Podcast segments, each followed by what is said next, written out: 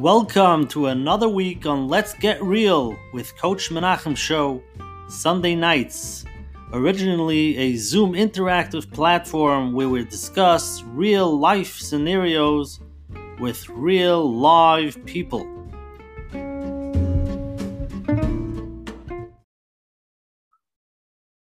Hi, everybody. Welcome to back to the program tonight. Thank you all for coming and joining. Uh, let's get real program tonight. Share 123 should really be share 124, but due to uh, Usher Parnas, there was no share last week. I apologize. Um, hopefully, Hashem should be a share every Sunday. Again, we started first shkoyach to everybody for coming. The platform is growing. Hashem, it's already two and a half years. Share 123. We say thank you for all the people that are coming every week, posting it, letting people know about it on WhatsApp, emailing it to family and friends. And I really appreciate it. It's Sichas Chaverim to grow together. So let's keep it going. And if anybody wants to join the WhatsApp to get the flyers every week, you can send me a WhatsApp at 848 525 0066, or you could go to menachembernfeld.com. You could sign up for his emails. He sends out the, the weekly flyers of the speakers to send in your questions together with the replays on Shem that will be uh, uploaded later tonight. The replay of this year.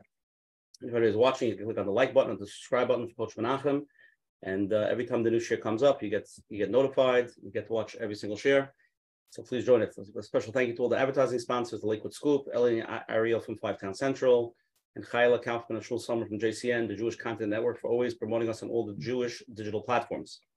If anybody's here for the first time, every Sunday night at 9:30 on this Zoom ID, we have tremendous rabbanim, therapists, tremendous topics.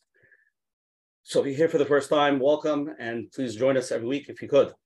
Next week, we're going to have a share December 4th. The program is going to be um, with the world famous Meshulam Epstein, one of the biggest therapy therapists actually that uh, specializes in OCD and anxiety.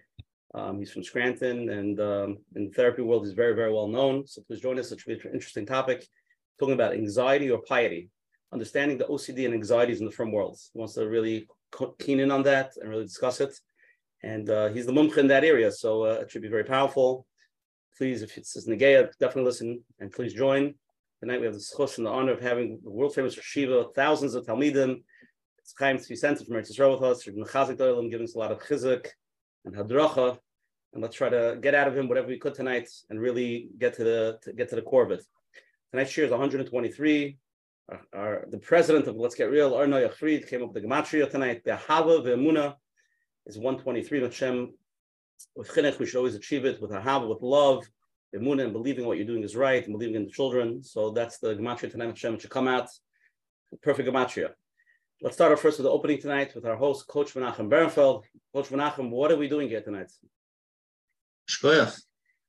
Welcome everyone to another episode of the Shir with Let's Get Real, Let's Get Real with Coach Menachem. And uh, Baruch Hashem, tonight we have the supposed to have with us Rabbi Center, um, before we go tonight, um, I did get a lot of emails um, trying to figure out what they're going to do for last week when we didn't have a show. But I hope you got a chance to catch up those uh, those that you missed, and we're happy to see you back. And here we are to continue.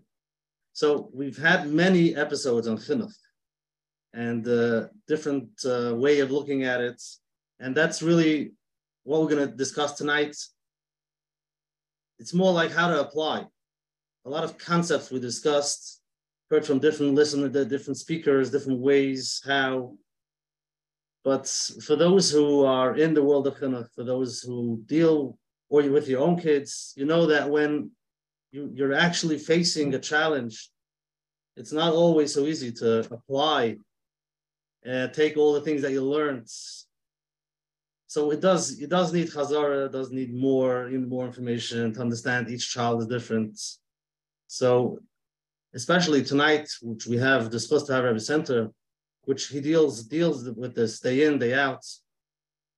But if you can imagine a, a, in in school, for example, a classroom of 28 or maybe 38, very hard for the teacher, for the Rebbe to connect and even uh, even the kids at home talking about uh, a child one of six for example to understand each child the only way you can you can be there to have the influence to be able to connect is if you understand each child but you know you have your way we have all the things the way we grew up, uh, the parents themselves. Many times there's shalom bias issues. One thinks we should do it this way, the other the other way. Each child is different. And to really to be able to connect, to be able to go into the child's shoe, to really understand. But really, it's it takes it to the next level. It's not enough that we understand the child. It's not enough that the, the teacher could say, I understand the kids in the class. The next level is that the child should feel understood. That's that's a hard one. The child should be able to say, This Rebbe understands me. My mother understands me. My, my, my father understands me. That's the that's the next level. And uh, that's what we're looking for. Hopefully, with the, all the shiurim and all the things that we're learning, and with the experience, with the challenges that we have, usually our kids push us to the wall, and we have to figure it out. We can't just do what we did with the, with the other child. Every kid is different, and we start learning to understand that even though we think A, but they think B, to understand how they think, so we can slowly go down to their level to understand, talk to them, and then slowly, hopefully, feel that they should feel that they have somebody that understands them so that we should have the, the influence, the ashpa that we want, that they should grow up healthy in Ruchnius and Gashmius. So thank you very much, Rabbi Center, for being with us tonight. And um, hopefully we'll be able to go into how to, how to apply, what can we do different when they're young and now when they're older and how to hold their hands while that they're going through challenges or whatever it is to be there for them. So shkoyach, Gushav Laros Yata Deshmaya. Beautiful opening. Because let's get into it. Again, tonight's shares topic is chinuch with passion, getting your kids to do what they want, what kids kids kids to do what they want, they that they don't want to do, so they can achieve what they want to achieve. Tonight's share is sponsored by Eli and Chani Eisman of EE Events with a curse of Torah to Rosh Hashiva. The dedication and devotion he gives each Talmud may continue to be Marb's Torah with, with Yishuv Adas. Amen. And then read Rabbi Center's bio, and then Rabbi Center, the floor is yours. Rabbi Center's bio. Growing up in a rabbinic family, Rabbi Chaim Tzvi Center, absorbing strong Torah values and a sense of achrayas for the klal. After learning in Yeshiva Yerushalayim for five years, Rabbi Center started delivering shiurim to Talmidim in the Mir. Five years later, in the summer of 2006, with the guidance of his Rebbe, Rabbi David Kohn Shlita, Rosh, Rosh Yeshiva's Chevron, he opened his own yeshiva with just 20 boys. Today, his enrollment stands at 110 students, 90 married Koil students, and over 20 Rebbeim. Rabbi Center was influenced by his grandfather, Rabbi Dov Rosenbaum, an activist and the driving force behind the Rosenbaum Yeshiva of North Jersey. He's also greatly influenced by his teachers, Rabbi Shlomo Freifeld, Rabbi Kalman Shapiro, my son's name. Okay, brilliant educators of, of years past. He lives in Arzei HaBira neighborhood of Yerushalayim with his wife and children, Rabbi Chaim Tzvi Center. It's chus to have you. Thank you for joining us. The floor is yours. Thank you so much. It's a pleasure and an honor to be here, even though it's uh, 4.30 in the morning, but I'm still so happy and very alert because I'm excited. The, the gematria of today's shir was Bahava Ve'emuna. So I, I, think that it's extremely important to, to realize that the most, the foundation of all chinuch has to be ahava. It needs to be that that uh, that and that has to come through that uh, uh, uh, whether it's a child or whether it's a talmud has to realize that his rebbe is there, his parent is there because they love him, and the way that they're treating them, what they're what they're doing with them, is coming from love. That has to be the foundation of everything. It has to be a hava, and they have to build trust that the that the the child or the talmud trusts his parent and his rebbe. And that the Piaseczner writes about very much how important it is that a Talmud should feel like he can trust his Rebbe, that he that that he, he, that his Rebbe knows best. And one of the things that I'd like to say, we're talking about all these different types of um, drachim and chinuch, is the golden rule of chinuch. In my opinion, the golden rule of chinuch, I would say this is the golden rule, is that there are no rules. The golden rule in chinuch is you have to know every child is going to be different, and if you have one derech and one path in chinuch, so then, if you have tremendous mazel, all your children will work in that derech. But very often, uh, one child needs something, a different child needs something else. So we can't stick to just one way. And uh, I've I've noticed that of all the episodes that there's been here with uh, Coach Menachem, there have been many different drachim. And it's super important that people should be exposed to all of them because what's good for one child will not necessarily be good for the other child. And I was just talking to a parent today, and they were saying to me how this is our derech and chinuch. And when someone asks me, "What's your derech and chinuch?" or "What's your goal for your talmidim?" I tell them every talmud is different. So therefore, your goals are going to be different, and your and your derech is going to be different. With one talmud, maybe you're going to go very soft. With another talmud, you're going to have to have more expectations of them or be more firm. So for that reason, if a person really wants to know how to do chinuch, he's got to listen to all of the episodes of Coach Menachem. They're all available online. I'm sure you could get them. And then you can hear all the different things that a person can perhaps utilize the different resources. And uh, it changes in different ages and different stages of a person's life also the way that you treat a, a, child at a young age is not necessarily the way you're going to treat him when he's older or if a child is struggling at one point in his life when he when, when, when that struggle is over so then you can now adjust and you could change the way that your a person is dealing with his talmidim with his with his uh, with his children so um, one of the things I'd like to speak about is one of the drachim in chinuch. A pasuk in Koheles, smach bachri dusecha.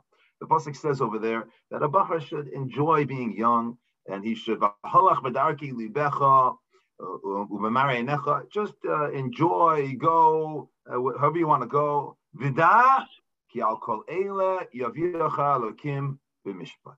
And realize that all of that you're going to end up, you're going to uh, be accountable for.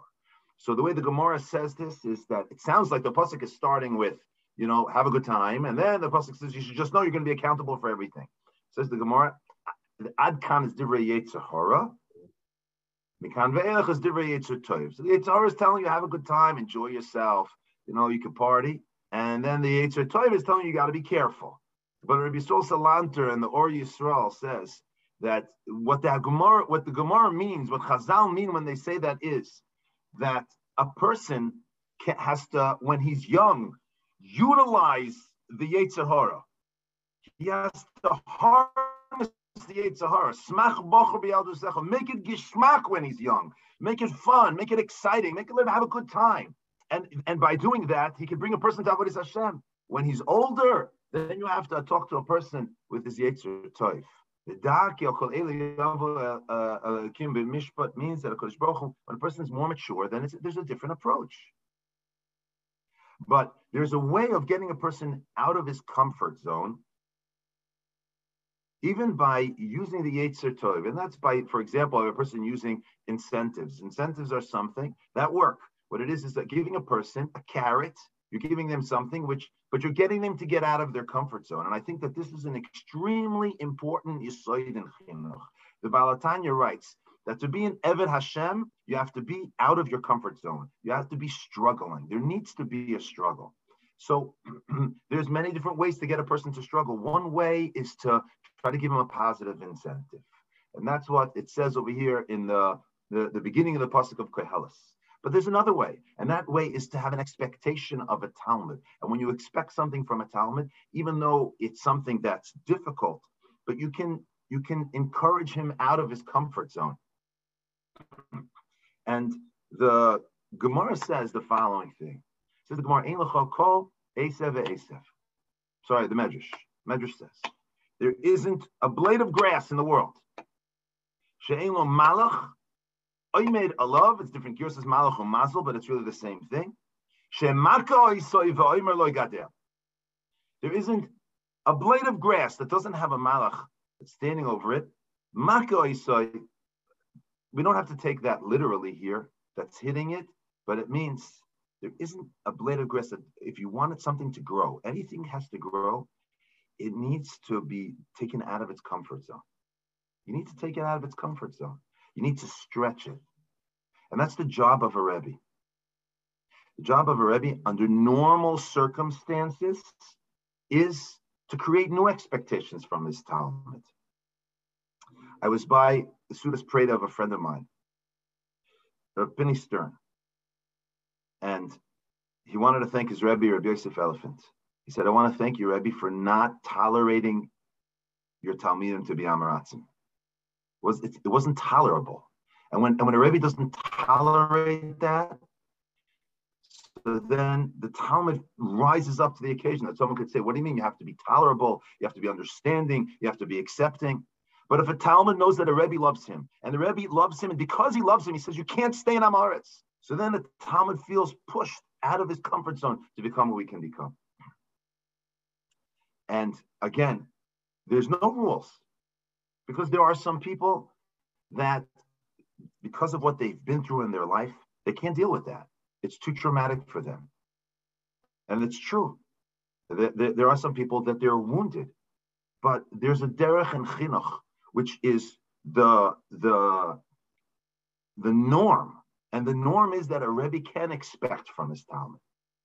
I had the we had the great schos in our yeshiva to have to have Reb Zachariah Wallerstein come to speak.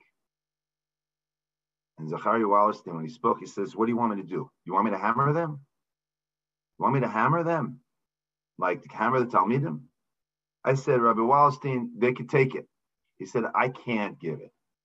Because before you hammer them, you have to hug them. You hug them and hammer them. And I haven't hugged them yet because I don't know them. But he's saying a tremendous yesod. About the foundation has to be you have to hug your Talmidim and they have to feel the love. But after that, you can hammer them. You can have you can say, I I want more from you, I expect more from you. And the greatest mechanchim that had so much love for their Talmidim, but they had expectations. I remember when I was a Bachar in Passaic Yeshiva, and I had finished the shir, whatever it was. It was during Chazor's the shir, and I made the the colossal mistake of going down to the laundry room to change to take my clothing out of the laundry during Seder. And the Rosh Hashiva went came into the laundry room was during during was during Chazor's Ashir, and in walks the Rosh Hashiva or Minister. And he looked at me with such a look of disappointment all the blood drained from my face. I felt like I wanted to bury myself at that moment. And he he he he shrugged his shoulders at me like, "What are you doing?" Now, someone can say that must have been so like painful, and it was such a it was such a building moment for me because I knew that the Rashiva expected more of me because he respected my koiches and what I was and who I could be. And if a Rebbe can convey that to his Talmud, or a parent can convey that to a child, if they can, if they're matzliach to do that, so then they can get more out of their Talmudim.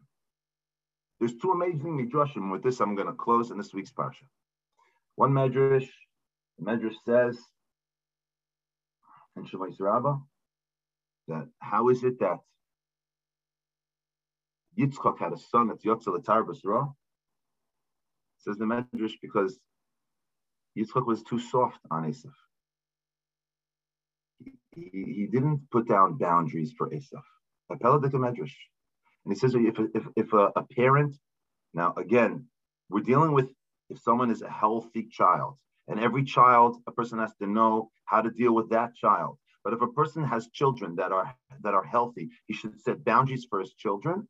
And if he doesn't, says the Medrash, the child eventually says on, on Esav, Esav was just waiting for his father to die. Here is his father, it's giving him everything, he's being permissive. He had a soft spot for Esav, and Esav was just waiting for him to die. Because a, a, a child appreciates when a parent sets boundaries. And because Esav didn't have enough boundaries, that's why it happened. Now, of course, can't be critical of Yitzchak, but we can understand the message that the, the, the Medrash is telling us is that boundaries are important. And a person wants to, to, to get more out of his child. So a child needs boundaries because we all need boundaries. And if a person is going to be left to just do whatever he wants, he's not going to accomplish what he himself wants to accomplish. And we can help them by setting boundaries for them. The same way we need a person who wants to excel in sports needs to have a coach. A person that wants to wants to lose weight needs to have someone who's going to to, to, to help them with that. A person who wants to accomplish things, it's no different, it's the same. Uh, and I want to end with one last message. Avram Avinu sent Yishmael out of the house. That's uh, that's uh, you know some people would say that that's extreme.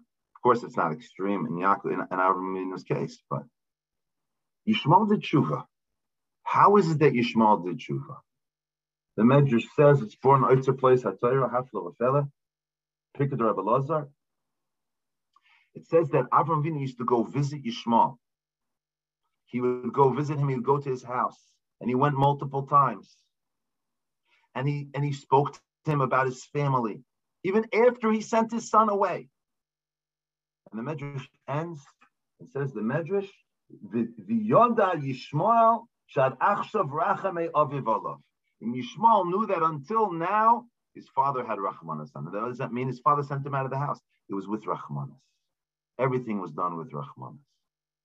So a person can convey, even when he's being firm, extremely, even when a person is sending a child out of the house. And again, every situation is very different. And I'm not, I'm not suggesting what anyone should do under their situations. We could try to talk about it if we can.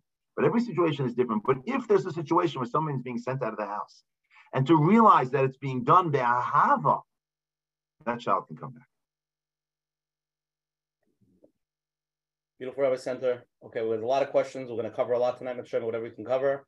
Everybody's right. encouraged to ask anything live. It's open forum. We'll start off with a poll, and uh, let's see what the Olam answers, and then we'll get into it. Okay, Rabbi Center? Yeah. Okay. I guess I got it. Okay. It's a three question poll. Here we go. Hold on one second. First question Do you think a person should set boundaries with their teenage children or just be open minded and supportive? Four answers. There must be boundaries, otherwise, will be chaos. Option one. Option two unconditional love and giving the children freedom is the only way in today's generation. Option three, there's a balance of boundaries at the same time giving our children freedom to choose as well. Option four, honestly, I'm so confused. I don't know myself anymore. I choose four. Okay. After all the coach Menachems, I don't know myself. Okay. Number two. Where are you holding with your chinuch as of today? Three three options. Seem to have everything under control. Baruch Shem, everybody's doing great. Um, just came here to show Rabbi Center that you're supportive of the share, but you just came to say hello. Option two, my children are out of control and basically they're running the show. Option three, we're doing the best job possible, but sometimes I feel like we're losing the battle. Third question How do you feel the yeshiva system is today with our children? So, opinion option A, too restrictive. Option B, too permissive. Option C, I think they have a great balance. I trust them with our children's chinuch. Everybody answer those questions, and then we will share the results, and then we will get into it. And again, anybody wants to ask a lot of questions, Zoichet have Rabbi Sente here Sent, I got so many calls from Talmidim that they mamish love you. So Talmidim that love you, people, you know, Rabbi Sente has years and years experience dealing with, um, you know, pre pre marriage bakram. So you know he's been around. So please, you have the opportunity to ask him live questions. Go first. You can text me on Parnas over here, and um, well then we'll get to the other questions. Okay, five seconds, and then we'll get to the answers.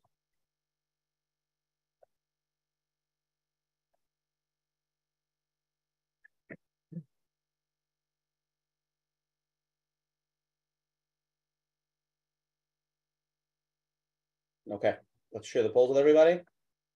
Okay, the first question. Do you think a person should set boundaries with their teenage children or just be open-minded and supportive? 14% said there must be boundaries, otherwise there'll be chaos. 2% said unconditional love and giving the children freedom is the only way in today's chinuch.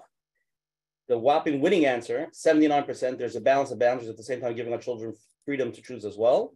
Which I would, since 79% of people said it, I'm sure I'm sure they can explain how to do it, because it sounds great and five percent of people say, honestly, I'm so confused. I don't know. I don't know myself anymore. Percent. If you want to comment anything on this, you can comment. We'll, we'll go to the next one. Yeah, for sure. It sounds like moderation is the way to go, at least uh, according to the poll. And like you said, that's the big challenge: how to how to strike the balance. That how does the person do that? And I guess we'll try to talk about that later. That, that's why you're here tonight. That's what we want to really work. We want to really know how to do that. Okay. Option question two. What, where are you holding with the chinuch hezbollah? Today, 18% seem to have everything under control. Baruch Hashem, doing great. 9%, my children are out of control, basically running the show. Seems like, again, 73% are here because we're all with that challenge. We're doing the best job possible, but sometimes we feel like we're losing the battle. Representative, the last question. Seems like pretty split answer over here. How do you feel the yeshiva system is today with our children? 39% too restrictive, 16% too permissive, 45%. I think they have a great balance. I trust them with our children's gonna. Well, you probably ask who's which yeshivas they're in, and you maybe that that would be the. They all they all the forty five percent said they're all by set Rebbe Center, so I don't know. okay, great. okay, you want to comment on any of these, or just go straight into the questions? Let's go straight in. Okay. But that's it's it's very good to be able to have an idea of you know what people are thinking and how they see the system. We have people into it, 100. percent Okay, first question. Hi, Rabbi Center. We've been doing a lot of research in chinuch approaches with our now teenagers. We've listened to many Coach Menachem fabulous programs and heard so many different mahalchim. We're finding it very confusing. The strong approach, the strong direct approach, the passive but firm approach, the loving and firm approach, and now everybody talks about the unconditional love approach. How do we know with our children which approach is the correct one for them based on their needs for chinuch and how to set boundaries for that for, for each child as well? This is it, right? This is the question. This is the this is the million dollar question. We have a few more of them, but this is one of the million dollar questions. I think this is the yeah. This is the. I think today's world is the billion dollar question with inflation. Um, so I, I, think the answer is as follows. This is a very important answer, and I like like you said, this is probably the most important thing we can talk about. How is a person supposed to know? So, my dear friend Yossi Ben Shushan was on your show not long ago, mm-hmm. and I spoke to him a few days ago, and he said, by all means, we, you could say my name, you could argue with me, you could agree with me. Yossi and I are on, very much on the same page. Jimmy, you'll hear something very different than what he said because that's what we're talking about. You know, his focus was a different focus than mine. But one thing that he said that I'll agree to is he said that Hakadosh Baruch Hu gave you your children.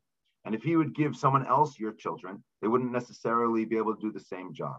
Now, the way that I'm going to explain it is as follows We're supposed to know our children. Our job is to know our children. And the same way we all understand that if a child is crying, now I, I don't have, I'm not that great with intuition this way, but mother, a mother will know if her child is hungry or a child is tired or a child is you know, needs needs to change a diaper. Now, how does a mother know that the child's just just crying? But and a mother can't even describe to you how she knows the answer to that. But there's something instinctive that a mother knows because she knows her child. And the same way that's true when we speak about what how a person is supposed to deal with their children. It, it really comes down to we need to spend time with our kids. And the thing that's the biggest challenge perhaps is we are so distracted as adults. We're working so hard. We have so much that's vying for our attention. And the more time we spend with our kids, the more we're going to understand instinctively what it is that they need. And you know, we talk about there, you know, rules of chinuch, and part of why I feel that there's no rule is because if a person is trying to understand his child, then he knows what his child needs. If he if he sticks to uh, people are telling him you have to do respond this way or that way becomes mechanical. So then he's not really being in touch with with his with his instinct of what he thinks is right and that i think is the most important thing when it comes to chinuch because every child's going to be different and the only way to know how to react differently is to know your child and we need to spend time with them we need to we have to create a, a environment where a child feels comfortable telling you how they feel. And there are times when children are suppressing, and very often I've heard where, where people have said, my, my parents don't know me. Now, how in the world can we be mechanech our children if we don't know them? And even if we do know them, if they think we don't know them, so they think that we don't understand them. So then the way that we're we're interacting with them, they don't feel is coming from your understanding of me. The Piasetzner writes about the importance for a, uh, for a parent or a talmid to go down to, to, to, to, to a parent or, or mechanech, to go down to the level of the talmid. As Coach Menachem mentioned, we want to hold their hands. Mm-hmm. and he says that in order to do that, you have to become immature. Or you have to you have to get into their maturity level, whatever that means, and, and understand them. And I think that the biggest mistake that a parent or a mechanech can make is to say the words, which we often have a taiva that says, I don't understand you. I don't understand how you could do that. I don't understand why you're doing that. But that itself is an indication of the fact that you are not the right person to be talking to me because if you don't understand me, so how could you how could you tell me what I'm supposed to do? You don't get it. But if you say, you know, I do understand you, but even though I understand you, I, this is the what we have to do to, to, to get out of this or to improve or to be better. So the, it boils down to there is no one answer to this question. The answer is understand your kids, know your kids, spend time with your children. If we spend more time, I know Rabbi Avram Schorr, he said, he told me once, he said his father of Gedalia Schorr never missed dinner with the family.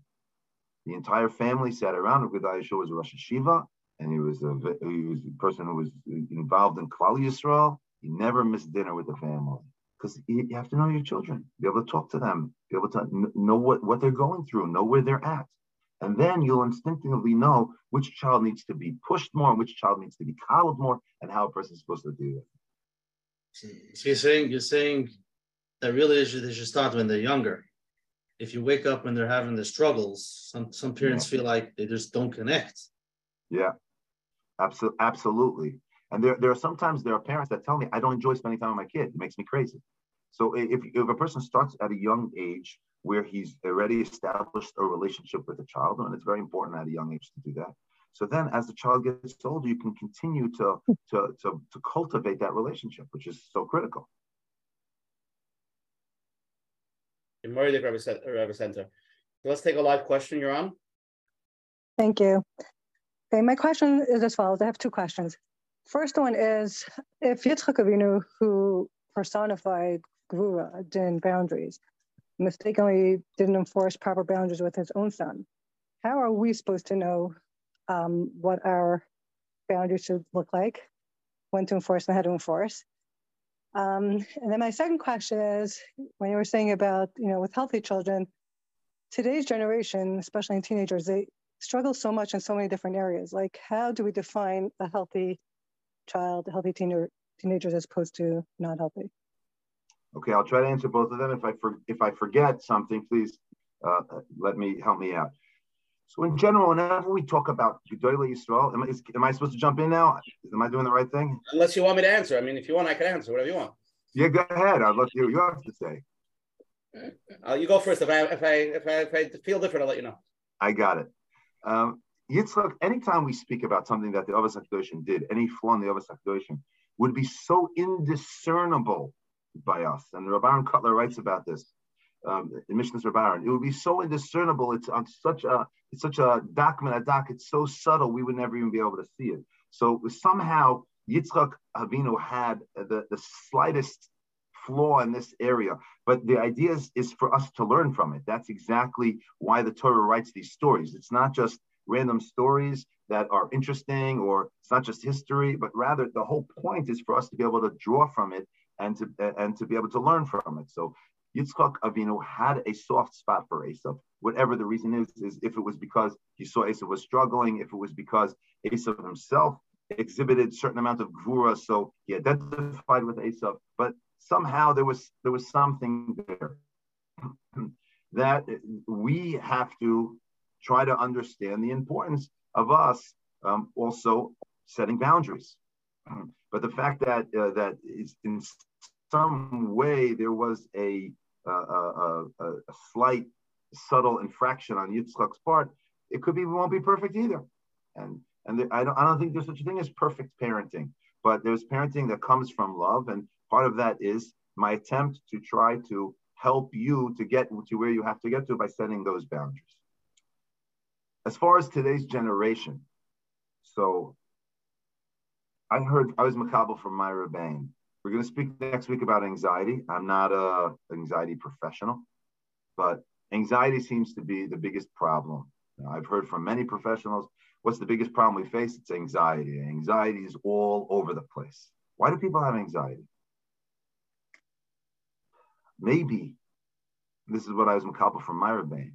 Maybe anxiety comes because people have never been taught how to deal with adversity. They've never dealt with boundaries. They've never had boundaries. When you don't have boundaries and all of a sudden something that you want is out of your reach, you don't know how to deal with that. So making healthy children might very well be establishing boundaries when they're young. And that way, when they're older, you know, something happens that's not in the way that they want it to happen. Okay, so you know, I didn't get what I wanted. It didn't didn't work out the way exactly the way I wanted it to. And anxiety comes when a person doesn't, you don't have the tools how to deal with any. So, you know, if we, it, it could be that if we start with establishing healthy boundaries at a young age, and and of course with love and everything has to come with a feeling that this is coming out of care and concern. So then we can help our children be more healthy. Now, how does a person know if his child is healthy? I think there are two answers to that question. One answer is know your child. He should be comfortable, he or she should be comfortable communicating with you and telling you uh, that how they feel inside. And sometimes there's children suffering inside and parents don't even know. But if the child feels that my parent cares and is not going to fall apart if I tell them that I'm suffering, so then then you'll you, they'll they'll hear. And the other way is by speaking, having open rapport with the rebbeim, with your with a person's own mentor or rebbe or rav, or with the teacher of the school, and finding out what you know what what I'm what I'm seeing is this healthy and is this a good approach to deal with this child or not? I want to just go into another topic. I have another question, but before we just want to clarify a little bit. Yeah. The way I'm understanding it is always there's different levels of chinuch, right? When you start off, everybody starts off with the model A, you know, whatever that is. But then as children grow up and as things change, we start slowly turn change our chinuch levels or things that we wouldn't accept that now we do have to accept as things change. So my question is, when do we know that from going from the mainstream regular chinuch that we need to do, and we have to like ease up on that? When do we, when do we, I guess I don't know the right way to, to the question is more like when do we go from regular chinuch more to crisis chinuch? When do we know when that shift is? Well, we only go that shift when there's crisis, right? No, right. we only go to crisis chinuch if there's if there's a crisis. We don't have to automatically go to a place of permissiveness, you know. And the, and the, the, there's importance for um, to, to realize that there's a place for crisis chinuch, right? But uh, so uh, the, the, the, that really depends on the resilience of your child. There's a book called All for the Boss, Yaakov Yosef Herman. Now, you look at the way that he deprived his children of a lot of different things, but his children had resilience. They were able to do that. Now, Rebbe Yosef Herman, at the same time, so he would go out and play sports with the kids, you know, and get them to get them to go to yeshiva, the kids that were not his children, because those children didn't have that resilience. I'll tell you a quick story. I was a talmid of Moshe Shapiro. I was in a shiur by Moshe Shapiro, and the shiur um, was uh, was a lot of older Yungeleit. Some of them were even Talmidei Chachamim. I had the keys to the shul, so that's why they let me in. So in this shul, um, in this shul, we when the Talmidim ask questions, Rav Moshe, you know, could be very, very uh, sharp with his answers. Very sharp. The way I heard from Rameir Stern or Baron Kotler would uh, would hand you your head on a platter if you asked a question that wasn't good. It was, it was a similar type of thing. Now, this this shoe was right near a Baal Tshuva yeshiva.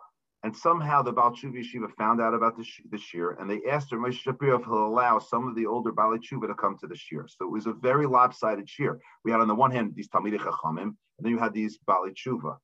And whenever the Talmid Chacham would ask a question, he would have his head handed to him.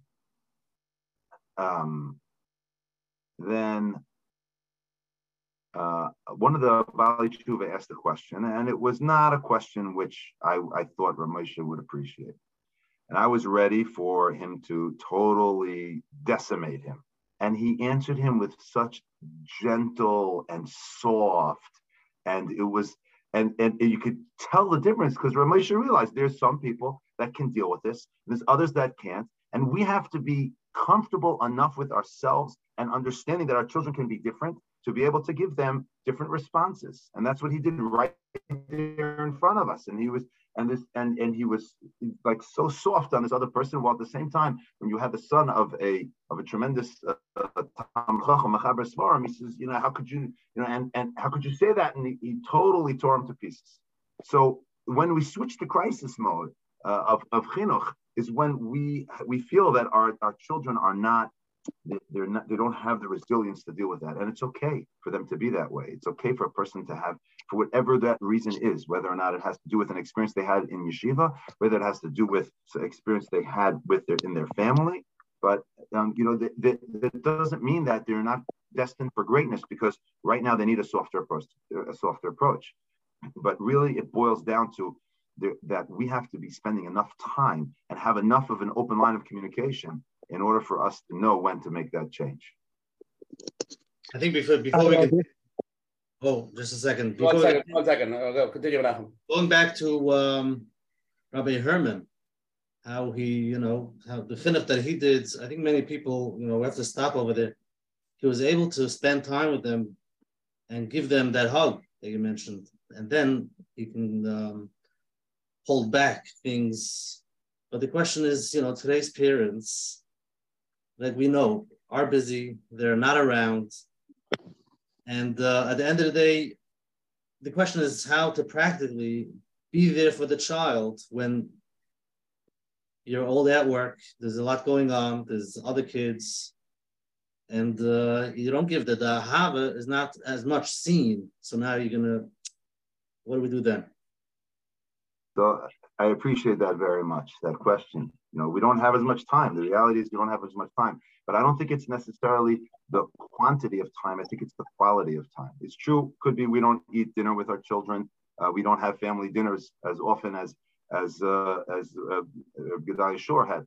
But when we're with our children, so if a person is going to put his phone away, like there's a, a, a, a woman in, in, in Brooklyn who told me that when she goes home, she she turns her phone off.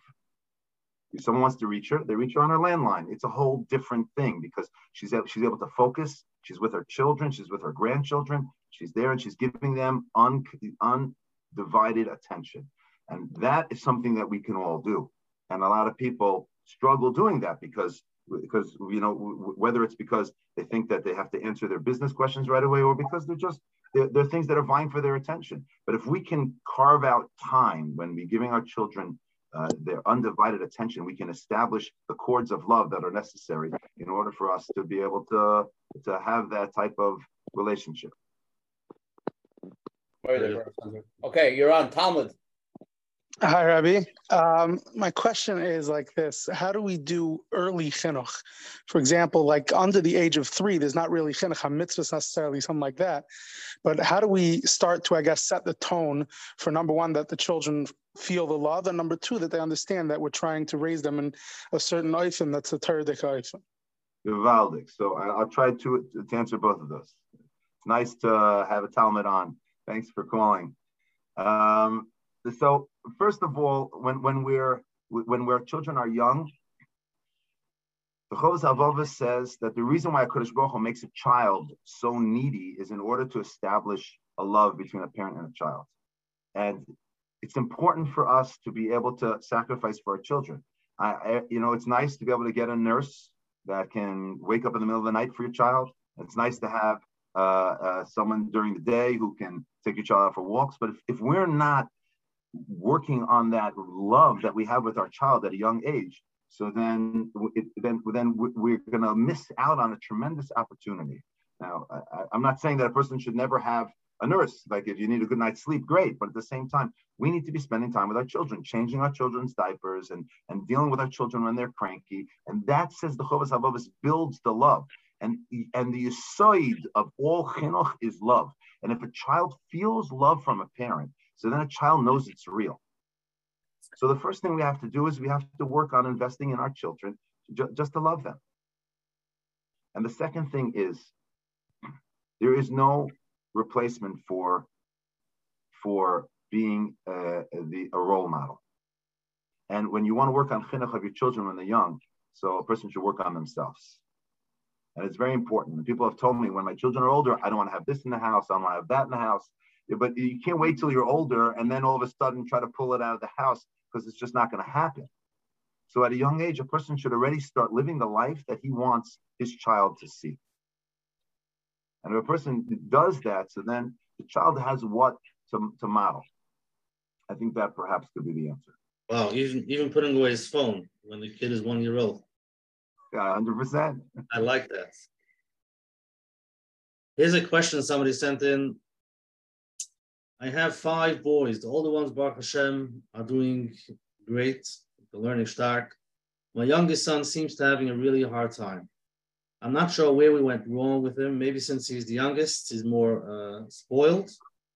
We're not sure. Can you give us some clarity why one would be so different from his siblings? Yeah. Yeah. Okay, it's a great question. I'm a youngest, so I can relate with that child. And I, I, definitely was not the easiest of all the children in my family for my parents to be mechanech. Even though my mother, Baruch Hashem, I always say my mother has selected memory. She chose to forget all the times that I was not so easy to deal with.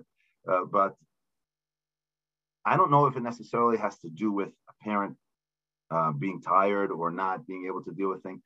That where you are in your family structure also affects a lot. I myself grew up in a very prominent family, and I struggled with the fact that I had a lot to live up to. Not just a father who was world famous, but my brother who was a tremendous Talmid Chacham, and I'd walk around and people would say to him, "Oh, are you, you know, are you the younger brother?" And that that was that was very hard for me. My brother didn't go through that, and that's different. It's different growing up in a shadow, and every child grows up in a different circumstance, even if they're growing up in the same house. And they could also grow up in a house. You know, sometimes the house there's more money, uh, you know, the, the, the, the, family is more successful and there's more privilege. That, that just has to do with the, the, the dynamics of what's going on. And there's also different neshamas. There are different neshamas that, that a person, because Baruch gives different neshamas, and, and neshamas have, there's a different balance of all of the spheres that are in the neshamas. And for that reason, a parent needs to be flexible. It doesn't mean that necessarily anything is wrong with this child and the thing that I, I'd like to bring out the most is we tend to think that our children that are smoothest are, are the better ones. But the truth is that a child that struggles is even more precious. And the Sfar Makdoshim write about how special our generation is because we're struggling. And there's no one that can say that our generation is not struggling more than previous generations. No one would say that. And our generation is the most precious. Doesn't mean we're on the highest madrega of kedusha. We're learning the best. We have the best down. But the but Hakadosh Baruch Hu loves the fact that Klal Yisrael is struggling. There's that's the avodas Hashem that the Baal HaTanya is speaking about. So we have a child that's struggling. We have to we have to respect that. We have to learn to appreciate that. I think that realize that every child has his own tafkid, his own place in the world. Hi, it's Coach Menachem here. If you enjoyed, please consider supporting us with a small monthly monthly donation to help sustain the future episodes. And it will be greatly appreciated. Thank you in advance. Okay, let's get to the next question over here. A few live, but yeah. I want to do this question. Okay, this next million dollar question. You ready? Yeah, I here we go. I'll tell you after here. Sell, I'm trying to set healthy and safe boundaries with our kids at the same time, convey unconditional love. It seems to be contradictory. Rabbi Center, can you please explain us how to do this or play it out? Okay, can you can you say that one more time? We're, I'm trying to sell, trying to set healthy and safe boundaries with our children at the same time convey unconditional love. Right. Rabbi Center, can you please explain us how to do this or maybe even we can role play it. I don't know. Because we're trying to understand it. It sounds cute in, in words and in theory, but we want to understand it Lamaisa. Okay, great.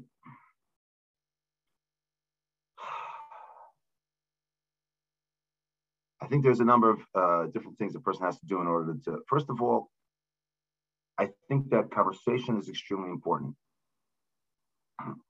One of the things that the Piasetzner writes about, and there's also there's a, there is a um, there's there's a personality named Janusz Korczak. I don't know if you ever heard of him. Janusz Korczak was was a Jewish person who uh, lived in the time of the Holocaust, and he speaks about how we have to respect a child's intellect. And the Piasetzner also speaks about how we're person we have to engage them in conversation. And engaging them in conversation is is is having them to think about what we're saying and appreciate the fact that they that we don't talk at them, we talk with them. We talk with our children, and we talk to them, and in, that way we can help them to understand why what we're doing is really for their best, and giving them the opportunity to talk to us. Now, I think that an extremely important detail is that we ourselves need to model self control. In other words, there's parents who at a young age struggled a lot financially. And because they struggled, they, they lived with a lot of boundaries. There are things that they couldn't buy, the things they couldn't have. There's there's vacations they couldn't go on. But as they got older, and Baruch Hashem, they got more successful. Now they're they're allowing themselves the certain luxuries. Now the children never saw the struggle beforehand. So all the children are seeing is parents that are allowing themselves to have everything that they want if we don't model ourselves boundaries in our lives, so then it's very hard for a child to, to, to, understand why do I have to live in a boundary and you don't. But the moment the child says that a parent is depriving themselves of certain things, and it doesn't mean to live, you know, a, a life where a, a person's not, you know, at, at all giving himself any of the the the, the luxuries that he wants, but there's still boundaries. There's still there's certain boundaries of things that I can uh, I can afford or and, and it's something that I that I can I, I have the ability to have, but I, I chose not to. Then we can also show them that this is something, this is a lifestyle. There's a lifestyle that we have to have. And that lifestyle is one where we are living with, with self-discipline or control. And I think that the difference between Yaakov and Esav that we speak about in this week's parasha is Esav was didn't have a lifestyle of growth.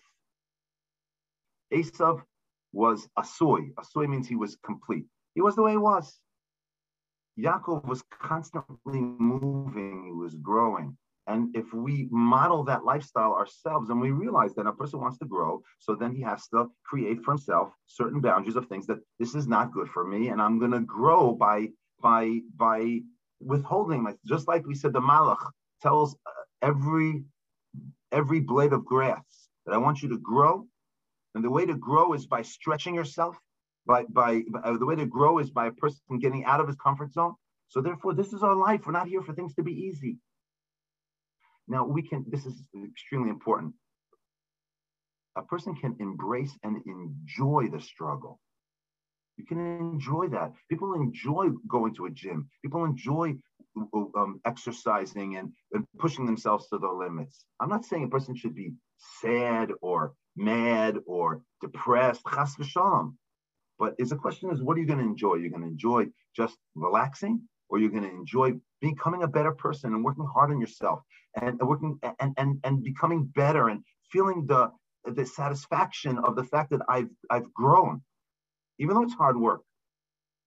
So a, a child sees that that's the what a parent what a parent does. The child sees that that's what a parent, the, the lifestyle that the parent leads. So then they themselves will also follow suit. Cynthia, beautiful, very powerful. You have more questions on that? Okay. Okay, we have a live question. You're on. Hi, Rabbi Center. Thank you for taking Hi. my question. My pleasure. Um, I'm okay. I know you were talking before about mothers being around and available for their children um, as yeah. much as possible. I'm a Mora. I work from home. I keep my kids home with me for the first few years, and I'm obsessed with my babies. But for some reason, as my kids get older, I lose that like obsession. Am I being clear? Like I, I, I find yeah. like I'm not as interested in their day, or I'm more like lose my patience with them quicker. How yeah. can I change that? I still obviously I still love them. Khalil, every time I know think of that thought of something happening to them, I you know I can't even imagine it, but for some reason I can't show it to them. Wow. Well, um, first of all, it, it, it's possible that you you've got um, too much on your plate. A lot of us have too much on our plate. A lot of us are dealing with too much, and it's very hard for us. And uh, sometimes children take a lot of energy. Um, so if, if it's a choice of um, you know whether or not we're gonna um, and I, I don't know what's happening in your life, but if it's a choice of whether or not I'm going to be able to take on more outside of my house or take on more inside of my house. It's important for us to realize that our children are our legacies. Um, I once heard from a very smart woman. She said, "You're only as happy as your least happy child." And your children are are your future, and uh, you have to you have to have the strength to be able to deal with them. And you know, sometimes they're, they're difficult. We need the uh, we need to find the enough uh, resources inside of ourselves to, to have the patience for them. It, also, in general, in general, some people they love the babies. They get older, they have challenges. At the end of the day, it gets harder. It yeah. does get harder, and then some parents feel like they lost the love. They don't know where it went. They're like, "Where's that cute little kid?" Yeah. So, what do you say, Coach Menachem? So, what do you do? a lot of work, a lot of inner work. Yeah. The truth is, like you're saying, sometimes we're busy at work, busy running, um, and we don't have time for our kids, right? So, you know, we hope they behave because I need to do something more important than them. Yeah.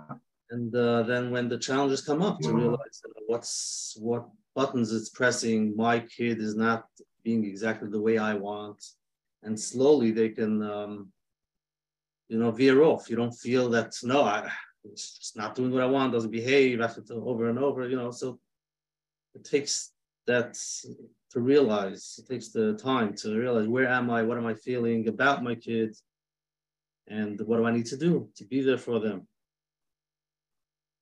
I think it also yeah. takes self awareness. If you realize that you have that, then you you you put koichas into it and you focus on it. It's not a you know, people get very into the routine. You have a bunch of kids at six o'clock. This one has to go to sleep, so that one you could drive at seven. So this one at eight. So if you know that's the matzav, you have to you focus. You realize you have the problem. Now you work on it a little bit. You say, okay, I have to give this kid. Everybody has their own five minutes, ten minutes, twenty minutes, whatever it is. You know, when you have ten kids, twenty minutes is uh, three hours. It doesn't work. But um, I think I think you have to put that focus and really hyper focus on it and realize that it's as they get older, they get uh, you know when they're cute and the one two years old, they go straight to sleep. Three, four, they say no. Five, six, they just go mm-hmm. out. So and the younger, it takes less work. It's natural. When they get older, it takes much more work. Like you're saying, to be immature, play with them with their toys, but you're not interested. okay. Rabbi you ready for the next one? Yeah. Okay, you're on. Hi, thanks for taking my call. I have two unrelated questions. Um, first of all, my almost five-year-old, she's asking us a lot of deep hashkafa questions, like, um, you know, Hashem makes everything. How could he make himself? Or um, on Shabbos, like, why can't we use scissors if it doesn't make noise? Things like that. You know, what's like the best way to to respond to her? Um, the second question is, I feel like you know we're we're younger parents, and in our generation, there's a lot of fear of what our children are going to turn out like. Um, how do we minimize that fear and, and parent with confidence without this um, you know o- overwhelming sense of you know thinking about the outcome as opposed to the process wow those are two very those are Rabbi Santa, very, I told you before you came on. I said this is this is the real deal. Yeah. So uh, you do me a favor Uchi, it my my it seems like my connection is not stable. So if I'm having issues, I could switch to a different. No, uh, right now everything I see is good. Okay, great. Still stable and everything's stable. We're stable. If there's any issues, I'll let you know. Excellent. So the first question that we spoke about was how do we deal with all these deep questions? And uh, a, lot of those questions are not meant to be dealt with. The Gemara in Talmud says there's certain questions which uh, that which the, the Chacham were asked, which they they said, you know, we, we're not gonna like who created Hashem and those types of things. Um, uh, they're they're uh, how how exactly to divert that question, I think is really uh, is really the challenge, and to talk about the yesodos of the emunah of what we do know about Hakadosh Baruch Hu. And we're not expected to know everything about Hashem. If we knew everything about Hashem, probably that would mean that we would be Hashem. Um, but uh, so there, that type of question of uh, the particular one you're speaking about of you know who created Hashem uh, is um, is going perhaps past where we're supposed to go, and that's a child that's very deep and has obviously a lot of um, a lot of thought process. And I think it's a question of diverting that in, and process and and and and uh, channeling it channeling it towards other very important deep concepts about about Maamad Har Sinai, about um, about the Makos, about mass revelation, or whatever it is that which are the Yesodos of our Emunah, and to try to keep them focused on that. Um, and at the same time, uh, not to ever suppress a question to make a person feel like they can't ask questions, but just to try to divert that to something else. Um, that's what I would say to do it in, in that type of situation. And, uh, and to say, well, it's such a great question. And to say we don't have to know all the answers to all the questions. You know, one of the things we celebrate on on uh, Pesach is Kadesh Yishulat the, the children should ask. We, we never talk about answering them. We just they should ask this, they should ask that, and we don't necessarily need to know all the answers. No, we need to know the the of our emunah. Um, the other question that you asked was as far as uh, our own um, anxiousness about how our children are going to turn out. I think it's very important for us to realize that our children uh, are not an extension of ourselves, and we are not in control of how our children turn out. We have to do our part, but it's not my life. It's my child's life. And I also have to empower my child to make his own decisions. In the end of the day, at a certain age at least, it's his life and his decisions. So I have to do my part. And my advice is to love my child and to try to give him the best opportunities they possibly can. After that, you know, it's really up to them. So if we realize it's not us, we're not responsible uh, for, for the, the, decisions our children make. It's, they have their own neshama, they have their own bechira, they make the, the, decisions.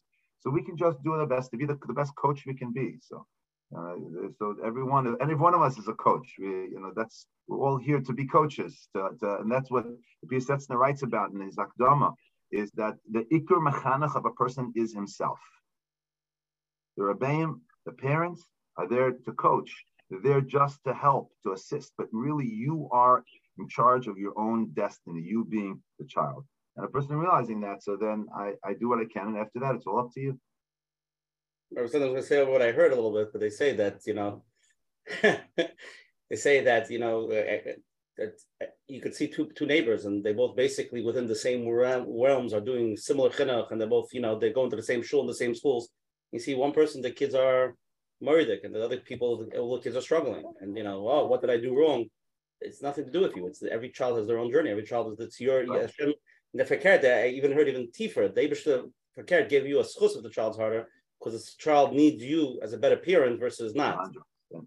100%. And like I mentioned before, these children are precious neshamas. The children that are struggling, that if, there, if there's a struggle, you know, a, child that struggles through their their their chinuch, whether it's because they don't they have a hard time reading, they have a hard time understanding, they have a hard time sitting. That there's something super precious about their avodas Hashem.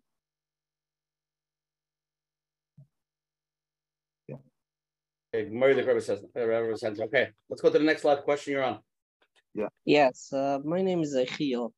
I have a question about um, where the chinuch really started from, because I think that uh, what we're dealing is is also chinuch that uh, that a lot of you know parents parents made mistakes so so we're dealing with much more than just just our chinuch. Is it true that the chinuch uh, is uh, we dealing with with a chinuch that's before, or we have our own chinuch with our kids? Want to um, clarify? Want to clarify the question? I'm not understanding so much. Are you yeah. saying? Are you saying that the chinuch we're giving over? What your question is? Is it coming because your parents did a certain chinuch A and you're the doing over chinuch A, or you're supposed to learn yourself chinuch and do a fresh chinuch? Is that your question? My question is if it's like one big chinuch, let's say from Avram Avinu till now, or is it just my family? That means that if I don't do the best job, I I, I could kind of blame my parents, and also we we don't, you know what I mean. It's not so. It's not just only in us and also we are much less mature so we are kids that's raising kids because we don't really I mean, that's that's what your parents said about you no i think my siblings raised me but so I, I, think Rabbi said, Rabbi said, I think what his question is, is Lamaisa, uh, a lot of people are brought up not with the best chinuch. So maybe the question is, if you brought up not with the best chinuch, what's your cries and what are you supposed to do about it? Yeah. Yeah. So I want to just tell you a quote that I saw, and I'm sorry I don't have it in front of me, so I can't tell the exact quote, but it's describing the problem with the young generation. They, they, they have no respect for elders. They have they have no etiquette. They gobble their food. That's the quote I remember. The, that line. They gobble their food. They eat fast. They, and what's going to be with this? This the next generation. This quote is from uh, Socrates. Okay, he probably didn't say it in English, but my, my, my point is that this has been going on forever, where people are saying the next generation, wow, they're terrible, they're horrible. Look at this. This is like all the way back from the time of the Rishonim already. People are going to say, what's going to be with the next generation? They're impossible. Uh, so, you know, we, we, we, we look at ourselves and or, or, our children and say, well, we're, we're so dysfunctional. So like, what do you can you already expect from us? But I, I don't really think that it's really that much different than it was before. And we are, uh, we, we, those of us that have had mistakes, uh, that have experienced mistakes, are possibly the ones that are the best to correct them. We have the tools because we've experienced it. We've been through it ourselves. So again, if a person right now is triggered, it's very hard. And, and, and it's very hard a person who's triggered to expect them to, to, to, to react in a in a, uh, a, a logical way because it's it, it, it it's it, when a person gets triggered so then it's almost as if they don't have bechira but if a person went through challenges and and whatever it might be and and they and they and they themselves feel like they they, they, lost out because of it. But we know, so we know what to do. We know how to make things, uh, uh, what, what the corrections that should be. And we're not, it's not up to us that our children, we should live vicariously through our children, chas v'shalom. It's not like we have to make our children like, we don't want you to make the mistakes that I make. That's the worst thing because then the person gets himself triggered when he sees his kid doing something that he did and he gets so upset about it. But at the same time, we can make corrections in whatever the chinuch that we got to give that properly to the next generation, there's no reason why not. And to, to blame it on a previous generation is just kicking the can down the road. And one of the things, Abelazar ben Durdaya, he he was he was pretty uh, he was pretty messed up. And Rabbi Elazar ben Durdaya, before he was Rabbi Elazar ben Durdaya, he was Elazar ben Durdaya, was doing a lot of a lot of affairs. And when he realized that it's time for him to get his act together, he said, Haram voice bikshu racham. Shemesh v'areach. Haram voice. Haram is the, the mountains. What are the haram? The haram are the hoirim. Hoirim is the parents. Like it's like I want my parents to, to, to, to this. I heard from Rabbi Harari Raful. I want my parents to daven for me because you're the ones that didn't do a good job on my education. So so it's your fault. So you go daven for me. And then and, and, and they said we're going to daven for ourselves. You have to daven until he said, Ein adover tali elabi. Elazar ben Dodai realized, I can't, I'm not blaming anyone. I have to fix myself. I got to deal with my own issues. And then I'm to, when a person does that, then he is empowered to then help others. So our, our chinuch of our children is, something that we are responsible for. I don't think that we can necessarily uh, say that there's previous generations that are at fault for what we're doing. Very good. Here's a, another question. How do I set boundaries for my children if society is so permissive? Anything called chinuch or rules, boundaries are called to, into, uh, for today's children controlling, abusive, whatever you tell them to do, you tell, you know, you can tell you, you're not letting me go. Please advise. Wow. So, uh, I'll tell you a story that happened to me. I was in my Rebbe's house,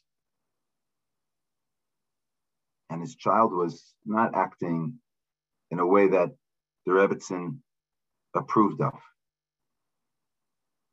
She said to her son, Yitzchak, That's not his name, but we could pretend. Yitzchak. You can't do that. You're a Kohen.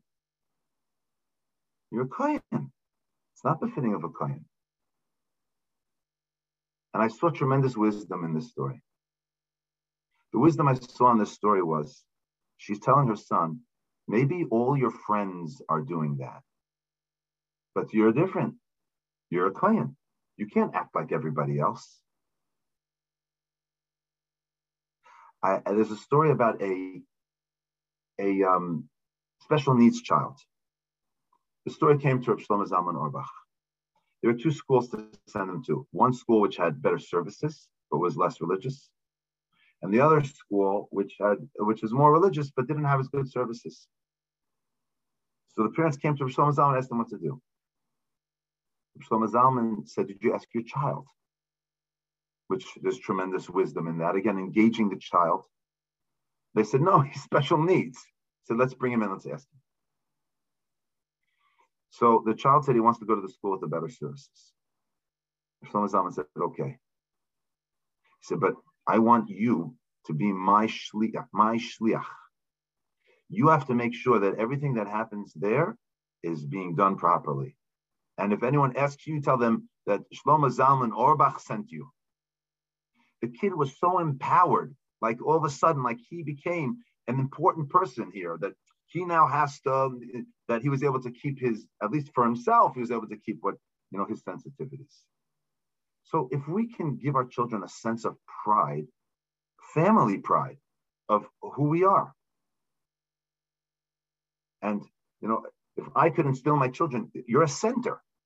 Now the center family started with my father uh, my grandfather was not uh, was not a person that was connected to his Yiddishkeit doesn't it doesn't doesn't mean that you have your last name is Finkel or your last name is Soloveitchik. It could be you can create for yourself an own pride in your family, which is what my father did. And, and every family can do that. And that means us living up to a certain expectation. If we're just going to go with the flow, of course our kids are going to go with the flow.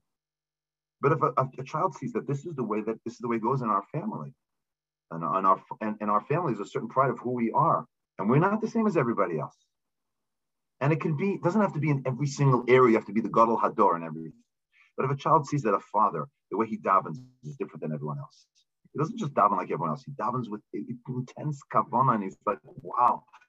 Look at my father's aleinu, even if it's just the aleinu. My father's aleinu is like, so I see that uh, my father's not going with the flow. So then every person has a nakuda in which they're not going with the flow. You're teaching him how to be able to have the strength to say, like, I'm different than everyone else. And I think that that is the most important nakuda to empower your family with the, the, the, ability to rise above what everyone what it seems to be much more commonplace. But that's that's only after you give them the hug, like we discussed before. Everything is after the hug. Everything comes there. Oh, it, it, we should talk about a lot of hugs, not just one hug, a lot of hugs. So we should talk about the hugs more. Yeah, we should. There's two things we should talk about more. We should talk more about the hugs. We should talk more about the davening. But I think that's also something which, in other words, I, I, I saw a comment. You have to daven. For sure, we have to daven and daven, daven our hearts out. We should daven every single day for our children. That's, there's no question about that. And we need to see out the Shmai, and every person um, has to, and that's part of our ishtadlus. Part of our ishtadlus, and you see by Avram, I spoke about Avram, that he was always with Yishmael, but he also daven, Lu Yishmael, Yichel daven for Yishmael, and that's for sure also. But the love is everything is about the, the foundation of everything is the love and, and it's not just the love it's expressing the love. It's conveying the love. Because there are times that there are parents that tell me i love my child and the child doesn't know that. I would say something that happened to me was probably the saddest moment in my career as a machach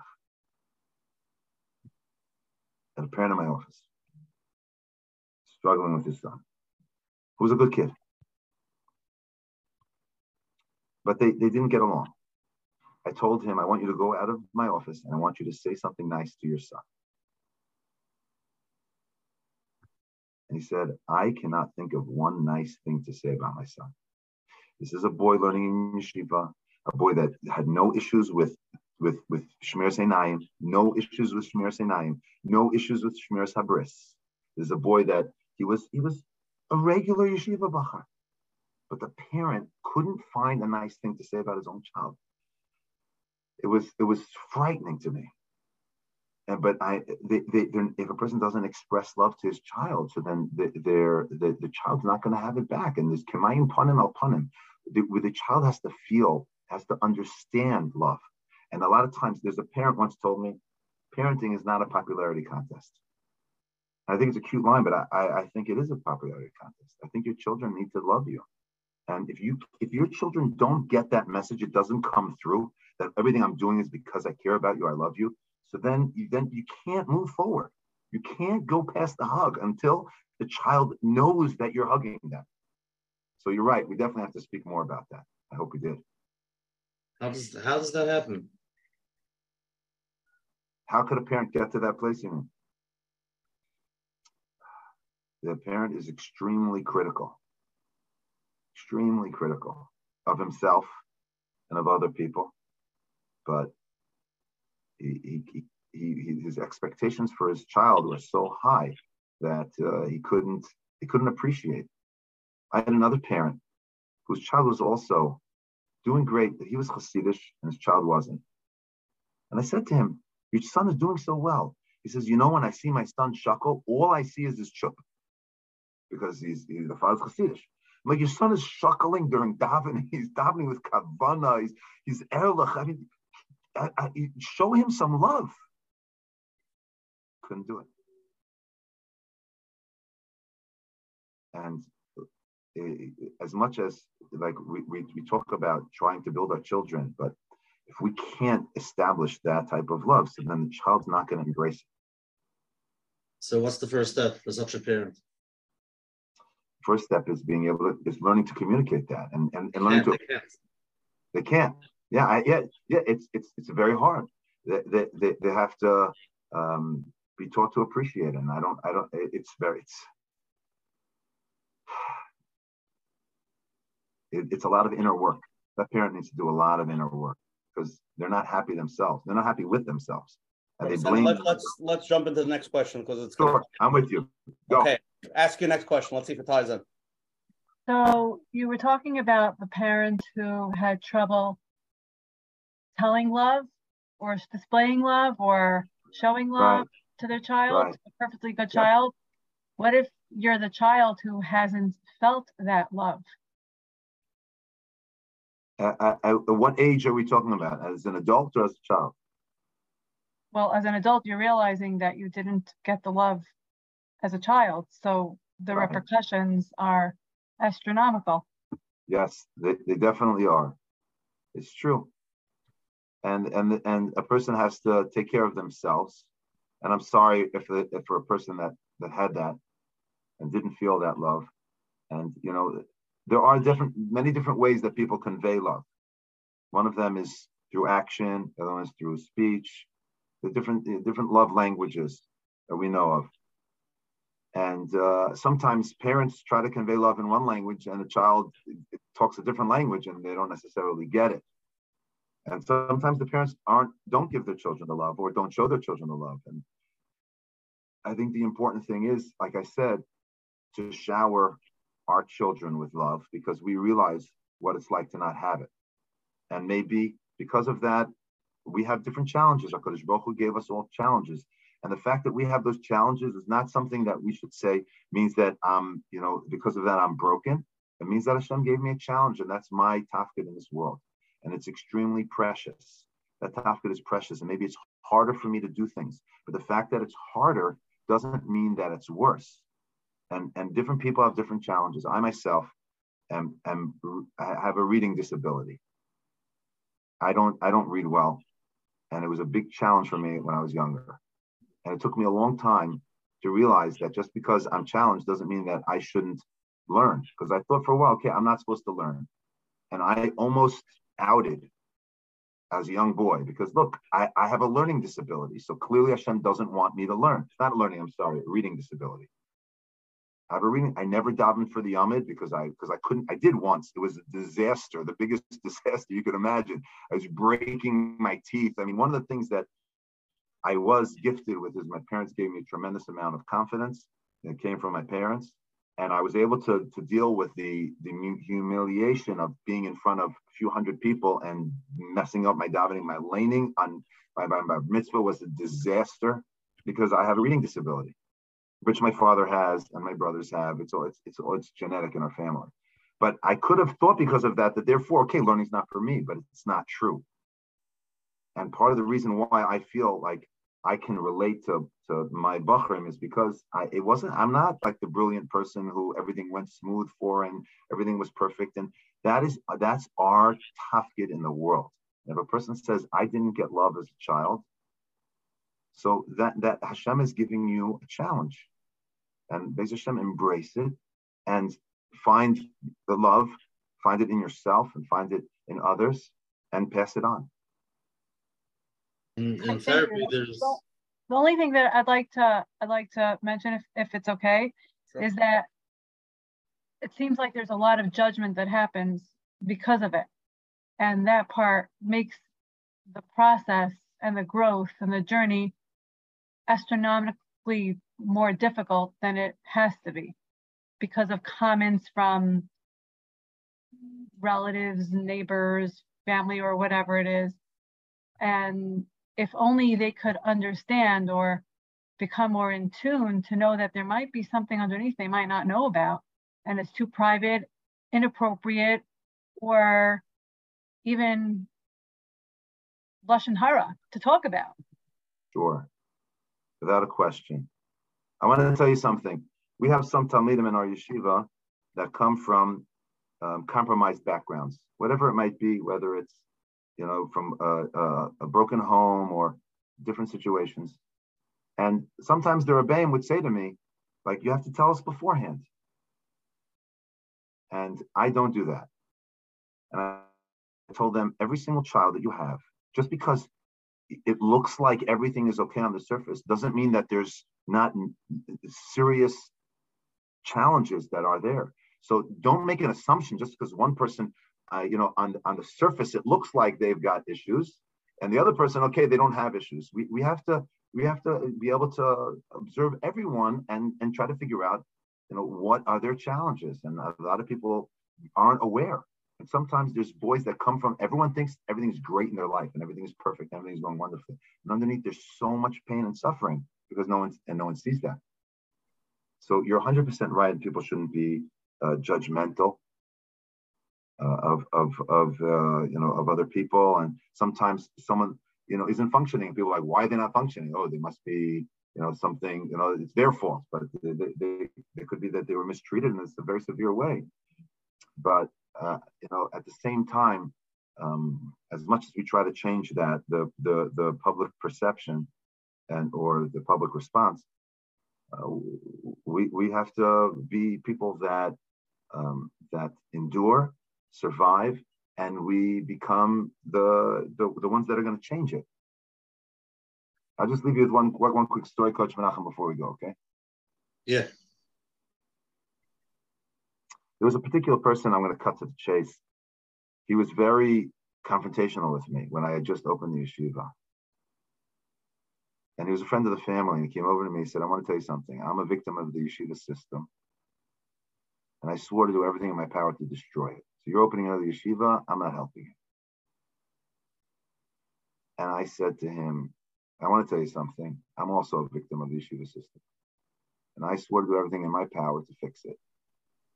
So our choices are, you know, even people have suffered. And I, I, I've, I, I definitely had things where I could look back and say that I, my chinuch was far from perfect.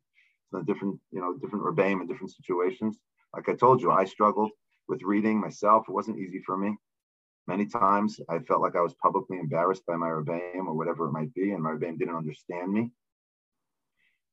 So what are we going to do about it? We have two choices. Either we could just, you know, we could just complain and we could just be critical and we could just say that they're the problem, or we could say, okay, we have to fix it. We have to do what our part, do whatever we can. And it doesn't mean even have to go into chinuch. I can I can fix it within my my little Daled Amos, my children and my family, and be more make them more sensitive and make it, and anyone who's anything that I can, just in order to make things uh, to, to make people more aware. Okay, very good. I'm saying there are One second, Rabbi Sender, we have a lot more questions. You're, you're going or you're, you're good? I'm no, no, no, before, before I say what I wanted to say. Yeah. Um, there That's are good to many. know. One second, I just want to tell this person also that was on before. He had an amazing share. They should, she should listen to it. Share 119 with Rabbi Russell and Rabbi Salman on emotional neglect. And it's really a lot what you what you questioned. And they ran into deep, deep of people that had difficult upbringings and different types of emotional neglect and how to work on ourselves and how to help our children with it. So definitely something you should listen to that share. It was unbelievable. Menachem, sorry. Right. So there are many people who have a hard time conveying and giving over the love to their children. And loo- looking back, it's because, like what you mentioned, that they didn't get it when they were growing up. And there is an idea in, in therapy of healing that inner child, that your own inner child that didn't get that emotional love, whatever it was when you were younger. So now you, as an adult, have to slowly learn how to give it to yourself. And only after that, after accepting yourself, accepting that inner child, and sometimes that inner child can throw a tantrum.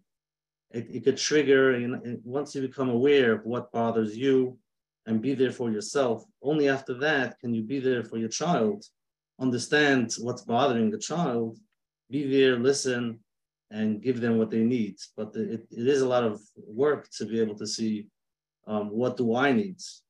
And uh, just becoming aware that you didn't get it when you grew up, that's that is a step. And the next step is to see, you know, to be able to give it to yourself. Now that you're older, you know, looking around, understanding what do I need to be able to give it to yourself and tell yourself, find those positives. Start focusing on the positives, even though it might be very hard in the beginning. But find some positives before you go to sleep you say, wow, I did this. Wow, you did that. Wow, you're great. You're doing great. Keep it up. And usually what happens is before you go to sleep, you're critical. Like, it's not working out. I didn't finish this, and finish that. What's going to be? Just to change that. So once you can change it with yourself, eventually you can do it for others, for your kids, and Mitzvah Hashem. That was beautiful. Yeah. Okay. Let's go on a little bit different angle over here. Rabbi Sender, we're going to turn turn the page a little bit. Okay, it's two questions. We'll just combine it. Um, if a child asks for the latest style and clothing, latest gadget, or other things children in the neighborhood have, how do we decide what gashmis to give into our children? First, it's the designer clothes they want. Then it's the concert they want to watch because everybody else is going. Then it's the flight to Florida for winter break. Then it's the new game everybody has. My son tells me that he needs to get clothing that his friends have. Same with the technology. Second part of the question, the second question, I'll just put it together. How could I ask my son not to be busy with all the gadgets and bikes and cell phones, fancy cars, the adults around us are so engulfed in the gashmis, to drinking by Kadeshin, the newest cars, flying around the world? How do we deal with that with our kids with chinuch?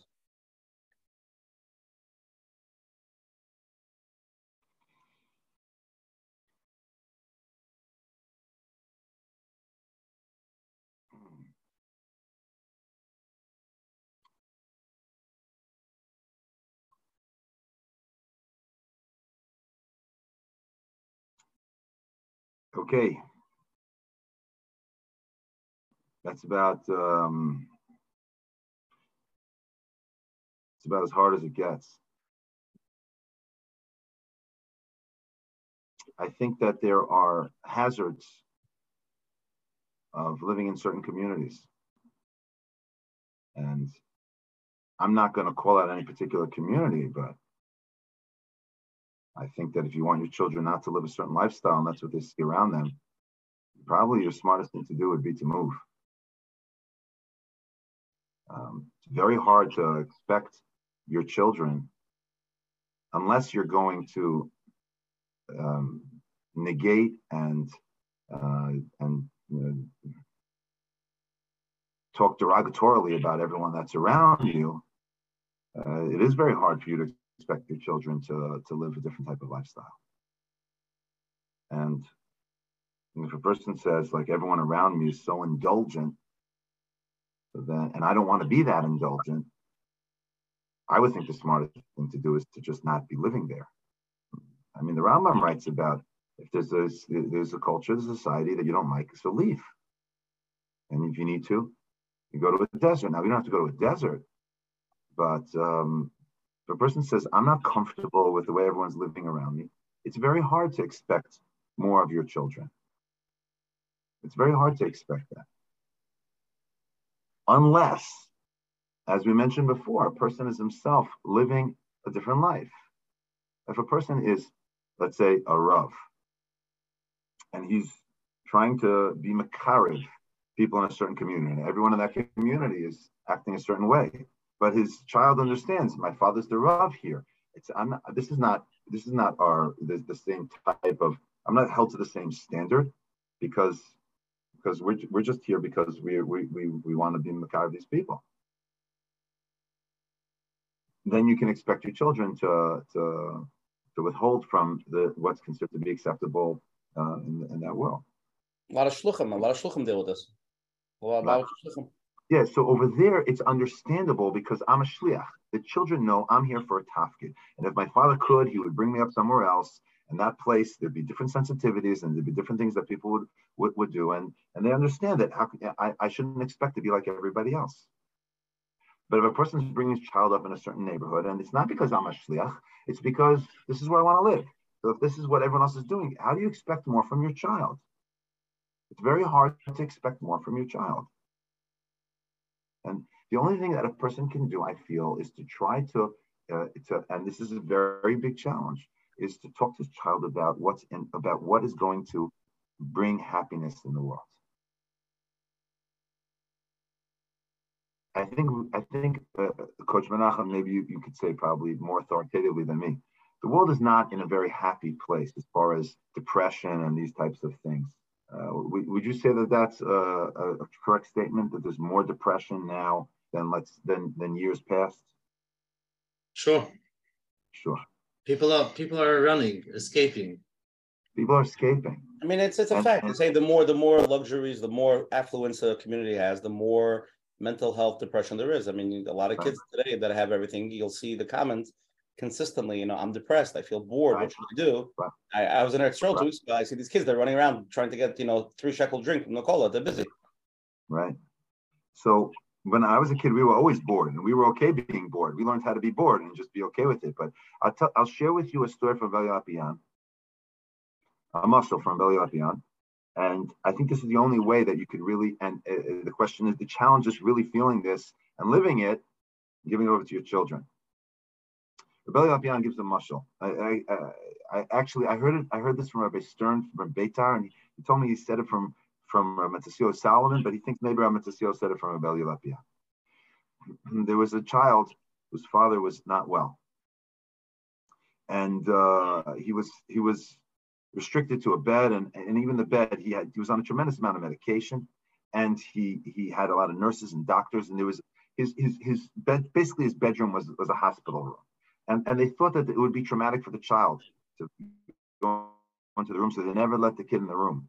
He was never allowed in. And you always hear people, people coming and going. And here's like beeps coming from the room. He doesn't know what they are. There's beeping from the machine. He wants to know what's going on inside. So one day when one of the nurses is leaving, he slips into the room. The door's like before the door closed. He sees his father on a bed. His father's hooked up to all these machines. And there, there's machines that are making graphs, like uh, you know, of his heartbeat, and there's machines that are that are that have drips, and then he sees bottles with pills and he sees all different types of liquids and everything. The, this whole room is full, full of, and there's nurses oh, and doctors and everyone's on top of him. And the child looks at his father and he says, Dad, I'm so jealous. You got so much stuff. Dad, you got so much, look at all this stuff. You got machines, you got pills, you got so much things. You hooked up all these people here. And the child said to his, his son, You should be happy. You don't need these things.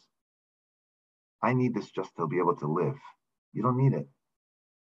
So Rabbi Lopian said, There's people that they need all the latest gadgets and need all the latest toys. And without that, they, they, they, they feel like, you know, they can't. A person can be happy and he doesn't need those things, it's a blessing.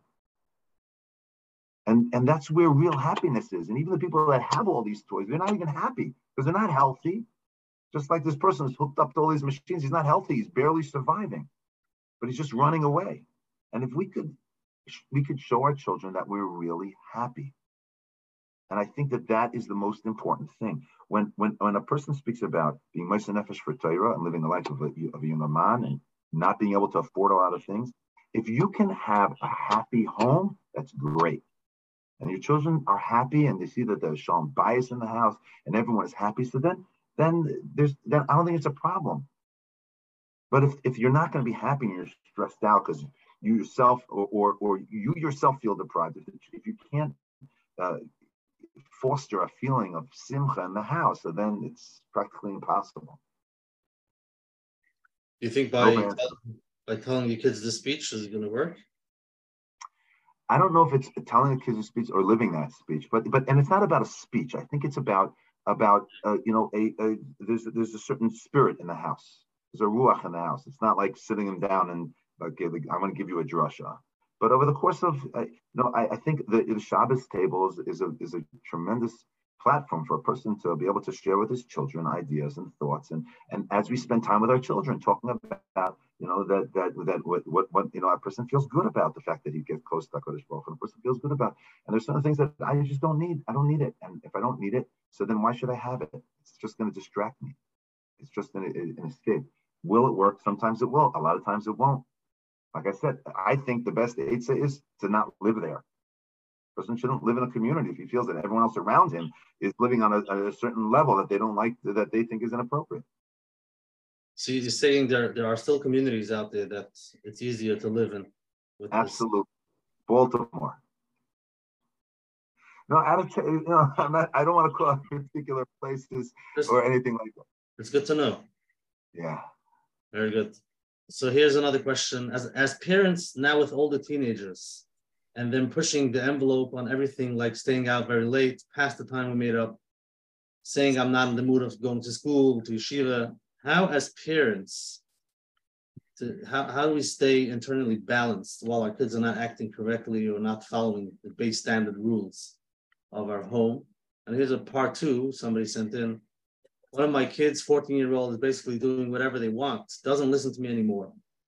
I'm learning how to accept and love him anyways, However, I how do I stay calm and collected when he's doing crazy crazy behaviors in front of my eyes? It gets me angry.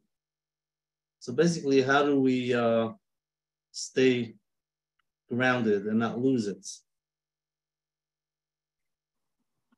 Well, there's there's definitely a nisayon. A, a child's nisayon is also a parent's nisayon. It's everyone's going through the nisayon, and the parent has to realize that that's that's part of their nisayon that they are going through themselves. And as mentioned previously, the fact that this neshama was put into our family is what, what is for us a zchus to be able to be aimed in that nisayon. So although um, we, uh, we, we we get frustrated by it, but realize that this was chosen for us. This is this is this was put here in order for us to deal with it. And I think that there are two nakudas. One which we mentioned before. It's not my job to correct it, and it's not my fault a person, a lot of times we get frustrated because we blame ourselves for it. And we're and we're and we're mortified by it. We're we're embarrassed by it. It's embarrassing for us when their children live a certain way. And if a person uh, is able to remove themselves from the equation, so then they have a much easier time uh, being able to embrace it. But the most important thing I think is, is the following thing. Parent has to realize that by being patient and accepting, that is what is going to eventually bring their child back. I know a particular boy who was off the derech, and he's today uh, a Maggid Shiur one of the biggest yeshivas in the world. Someone asked his mother, like, what, how did that happen? And she said, my son always knew that I was there for him. And when he was ready to come back, he came back. And some, if we lose it on our kids, so then our kids feel like they, that there's no place to go back to. And then when they're ready to, you know, when they're they're they're done with their journey or whatever, they're ready to to to to, to pull, pull things together. There's no, there's nowhere to go. So we need to constantly be showing them we love them, we care about them, and and, and like I mentioned with Yishmael and Avram, Avram was always asking Yishmael's out of the house, but at the same time, Avram is always there because he's giving him hugs, uh, you know, quote unquote, those hugs that we spoke about. And Ishmael knew my father loves me. And when, when he was ready to do tshuva, so he, You know he there was where to, where and what to come back to. We have to know that this is our job. Our job, if our children are struggling, is to show them this unconditional love. Unconditional love, which doesn't necessarily mean unconditional approval, but unconditional love. And that's there, and make sure that that comes through to their child. And that is what's going to facilitate them getting better. So if we want to be a part of the solution or to help this process, so then we have to realize that's why that's that's our that's that's what we can do by not is not lose it. Mm-hmm. Okay, let's get into the next question. A little complicated question. I'm divorced and my kids go back and forth between homes. I feel like whenever limits and guidelines I set for my children get completely undermined and messed up, they get anything they want from the other house. And if I don't pay for something and buy the thing that they need, the other parent will just get it. How do I set up my kids for success and to be healthy as adults as they grow up in this complicated situation?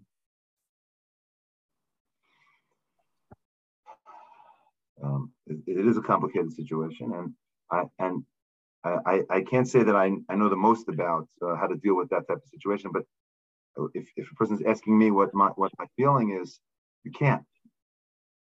Things change.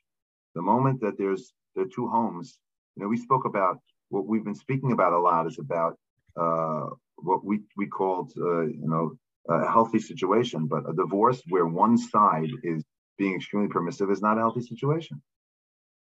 And under those circumstances, person trying to make boundaries, uh, or at least boundaries that, that are firm boundaries, are going to just drive the child to the other side and and and make it um, and uh, and create animosity. And a parent loses a little bit of their ability to be firm when there there's now two two homes and uh, there, there definitely is still a um, there's there's still the ability for a child to become great even if the the the home is extremely permissive. The only thing a parent that lives that way can do is to be the right type of role model and to encourage the child to make that decision on their own. But to set boundaries, I think is has been made uh, practically impossible because of the situation. That's the way that I understand it. And again, we, we don't we don't take responsibility for the situation Hashem put us in. If this is the way Hashem the way Hashem put this child, this is going to be this child's journey. His journey is going to be to find it himself. People have found it themselves. There's people who grew up in, in houses that are not from, and and they and they came to Yiddishkeit, and they and they learned how to you know how to create set boundaries for themselves or whatever it might be so if you live if you're in that type of situation i think that a person has to um, just try to make the, their their child's experience in the house as pleasurable and enjoyable as possible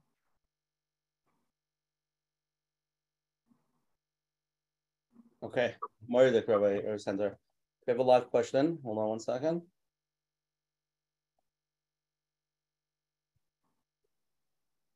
Okay, you're on.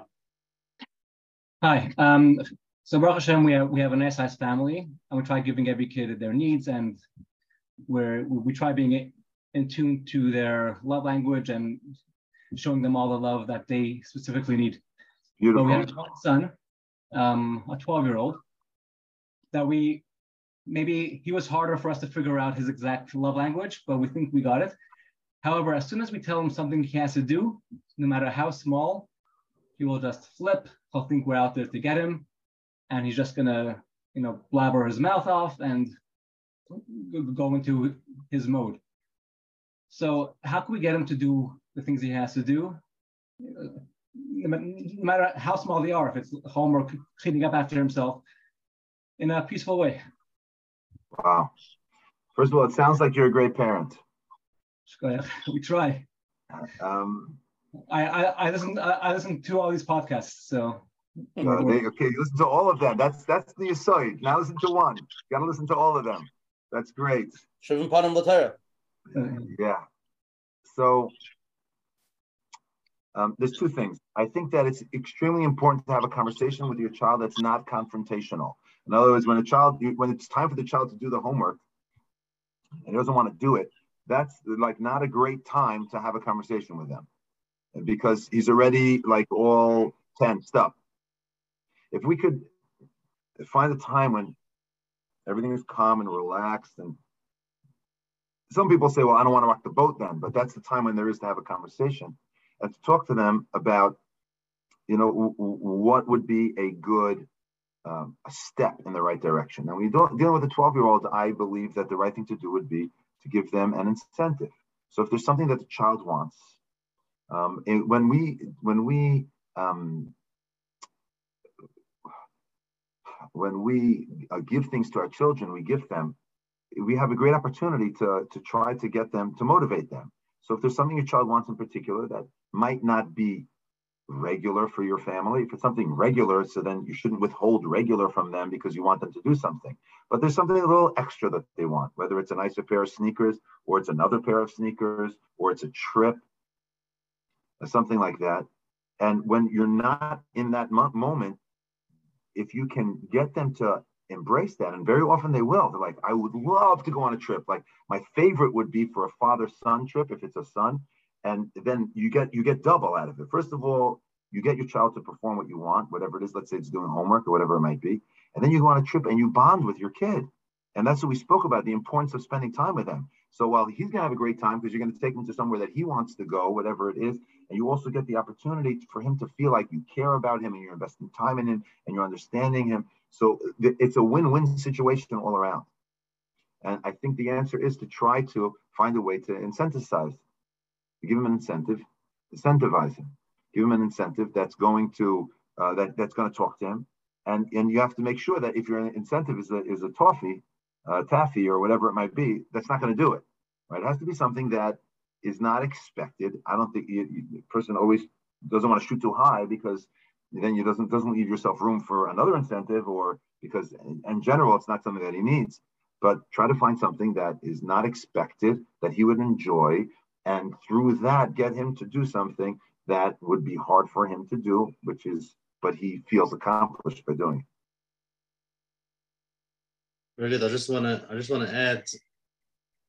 Sometimes you can't tell the child um, to do it right, like now. You tell them like in an hour we're going to do homework. So you give them that space. Another idea is also to give them choices. When do you want to do homework? Twelve or one? So you throw it into his court. For sure. And hopefully he decides and it's his decision. For sure. Yeah. That's amazing. Yeah. There was a story about a, a girl that came to Shlomo Zalman that she wanted to abort a child. So Shlomo Zalman said, look, either I'm going to bring up the child or you're going to bring up the child. You could choose. But we're not aborting the child, we're not going to do. Wow. And so, you know, that's amazing. You have to be willing to bring up a child to do that. But you tell if you if you tell the, the child when are we going to do the homework, you're kind of like giving them the choice and allowing them to make that choice. And also, like like you said, it's it's brilliant what you're saying. That uh, don't make it do don't make them do it right now. Give them a little warning. Let them prepare themselves for it uh, emotionally, and then they'll be ready. Excellent. Here's um interesting one hi Ravi, I don't want to blame I don't want to blame the school system, but I feel that if only the school would put in a little more, more understanding and connection to each child's needs, they wouldn't have all these struggles. Is this a fair assumption? Well, we, we had our, our um, and survey in the beginning about how the schools are doing. Um, but there's there there are definitely two different nukudas here. I want to tell you something uh, that happened in a school, in a particular school. Um, and uh, I happen to think that the educational system in Eretz Yisrael in general is phenomenal. This is a story that happened in Eretz Yisrael. Now, there are two different types of yarmulkes uh, velvet yarmulke. So we have a velvet yarmulke. There's a velvet yarmulke that has a uh, a band around it. I don't know if you can see that. See that. And then there's one. I think what I'm what I'm noticing on Coach Menachem is it doesn't look like it has that band on. Am I right? Or I don't have my, the band. No band. Don't have the band. Okay. Now that band in Eretz Israel in, in Israel is called a seret. It's like a it's like a film kind of going around it, right? And uh, seret is also the word for a movie. A seret is a film. So someone came up with the following. Some someone in chinuch came up with the following saying: Misha holech im kippah below seret. Someone who goes to with a yarmulke that doesn't have a seret around it. Basof Yelech leseret below kippah. They'll end up going to a movie without a yarmulke. If you go to a, if you go to yarmulke without a seret, so you understand that what they're saying is you're off the derech if you don't have this thing around your yarmulke over here, and you're you're basically you're you're on the path to being off the derech. Doesn't sound very understanding.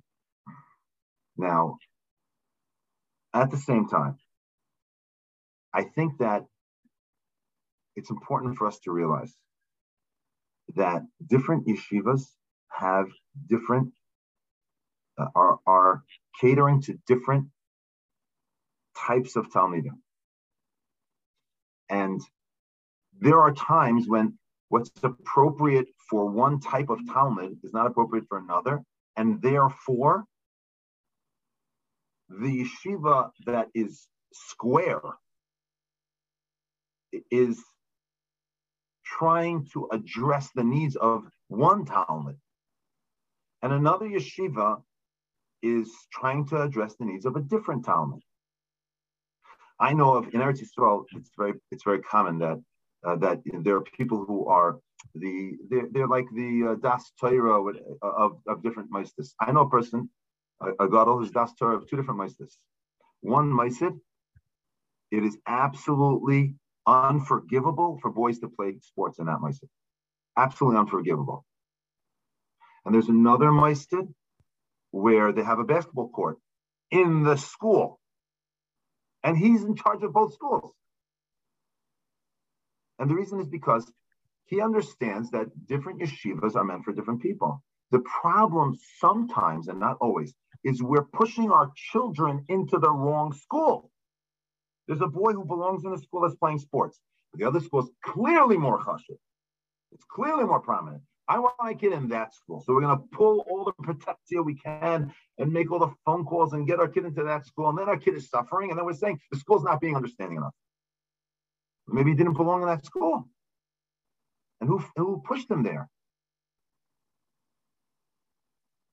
So the, the, I think there's there's two nakudas. One nakuda is it's important for children to see inspiration in the home. To expect the yeshiva to inspire the Talmidim, uh, yeshivas do better jobs. Some yeshivas that are more inspiring, and other yeshivas that are more, you know, they, they, they're more removed. But the, the, we, we can't expect the yeshiva to just do, do the job for us.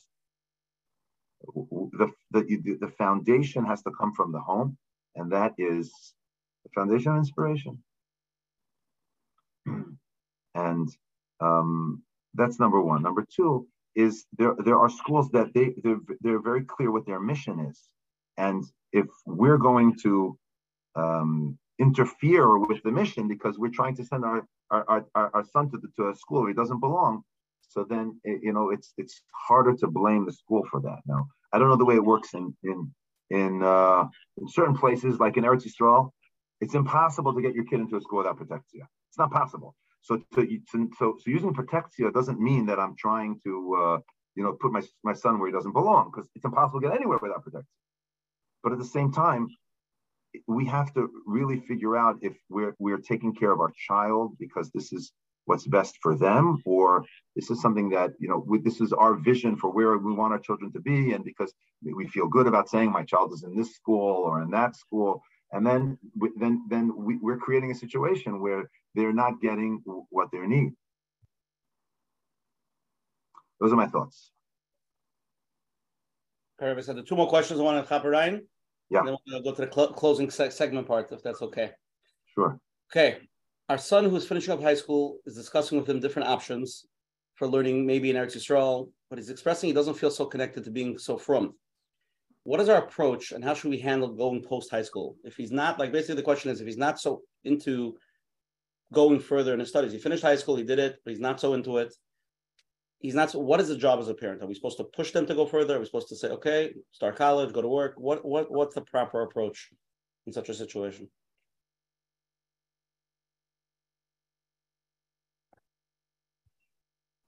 Hmm.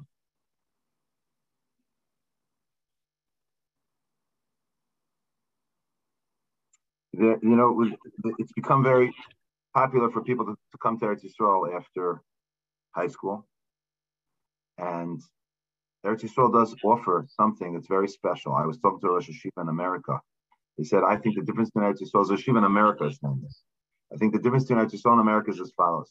In America, we could get you excited about learning. In Eretz Yisrael, you could get people excited about Yiddishkeit. In America, we don't have that. We, we, there's a different aviraz, a different environment. There's different I'm sorry, I missed that word. Say that again. I'm sorry. In America, you get them excited about learning. In Israel, you could get them excited about Yiddishkeit. We don't have that in America. We're one-dimensional. This is a Rosh Yeshiva saying. I, I, I, you know, this is what he was saying, and I hear, I hear where he's coming from. He's like, "What do I have to offer you? I have to offer you Torah, Torah, Torah, Torah." And I can't, I don't have an opportunity to get you excited about Yiddishkeit, which, by the way, excited about Yiddishkeit will eventually get you excited about learning. But there's there's there, there's a lot of opportunity in Eretz Yisrael that people don't have in Chutz And um, the, the the what what I tell Bacham when they come to Eretz Yisrael is you, your past performance should in no way dictate your expectation for your future. The, the rules change in Eretz Yisrael. Everything is different when you get here.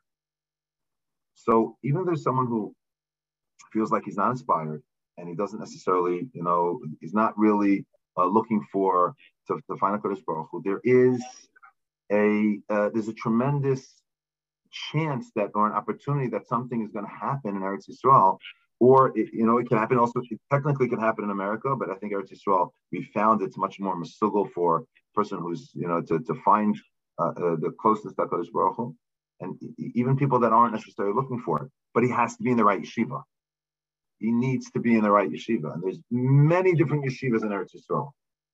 And you have to find the one that's the most suitable for him. What certain parents have told me certain times is, I'm only sending my son to this type of yeshiva.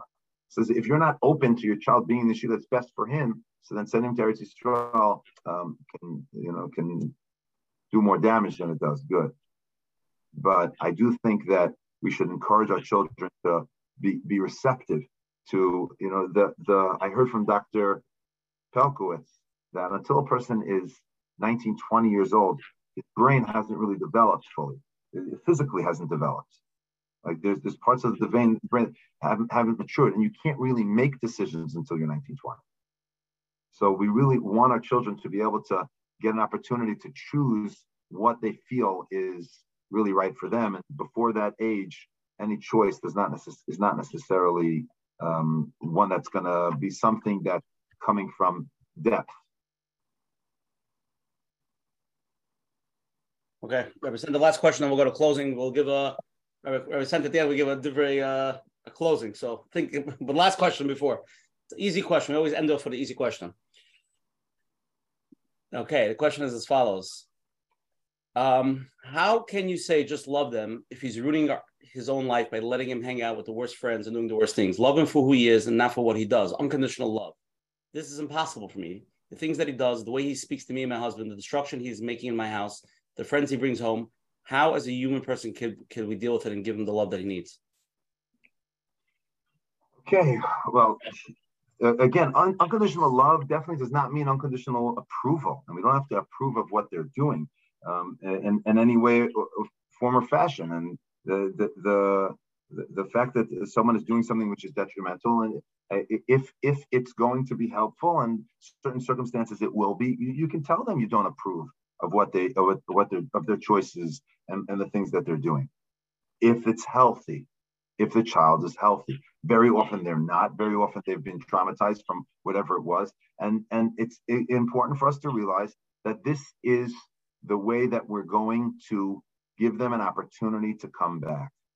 By loving them is going to, it's it's it's showing them that you have what to come back to. a lot of times because there's that friction, then there is no more. The, the, the, we've lost the opportunity. There's no Lord. There, there's they, they don't have anything that they even can think of coming back to. For that reason, if a person is worried about the child that's in crisis, we'll lose them forever if we if we if we you know we, if we yell at them and we scream at them and that's not going to bring them back.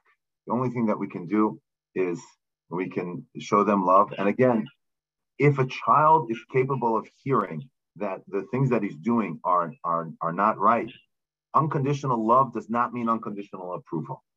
And therefore, we don't need to um, to feel like uh, we, we can't express to them that there's something that they're doing that we don't like. If the boy, the child, whatever it is, is healthy enough to hear that. And that's something which we have to have guidance from someone who is a, uh, a mechanech, someone that knows the child, understands what they're going through. The other thing is we can empower others to be involved in our children. The home should be a place where the child feels accepted a mechanech can talk to a child. You could get someone else to be involved, whether it's someone, a guidance counselor, whether it's someone that a rebbe in the yeshiva or whatever it might be. One of those people can be the ones that are working for you and saying all the things that you perhaps would want to say if they feel like it's going to be niskabel. But uh, but as far as the home is concerned, the most important thing is that child should see that a parent loves them. Child will respect the parent for that and, and, and if a child respects and sees a love for Hashem and respects its parent, even when they're going through things that that that they're hard, they're having a hard time making right decisions. But when when they get the strength, they'll return. I'll tell you, I'll, I'll end with one quick story.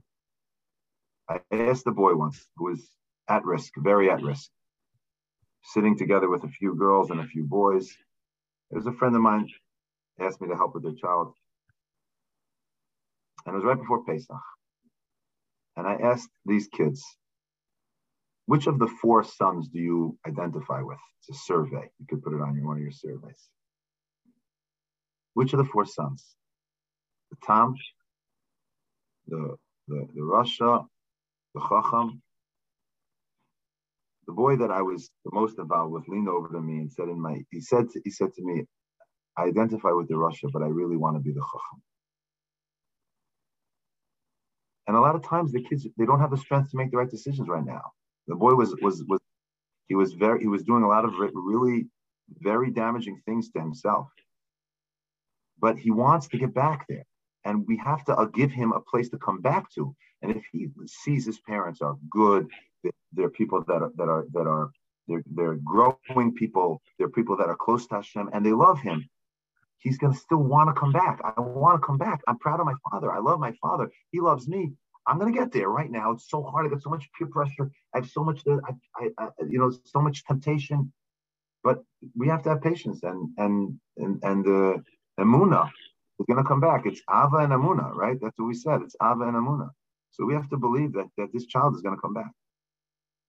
Okay, beautiful, Representative. Let's go to the closing. Representative, to think of a nice something to leave us with, but we'll start wrapping it up now.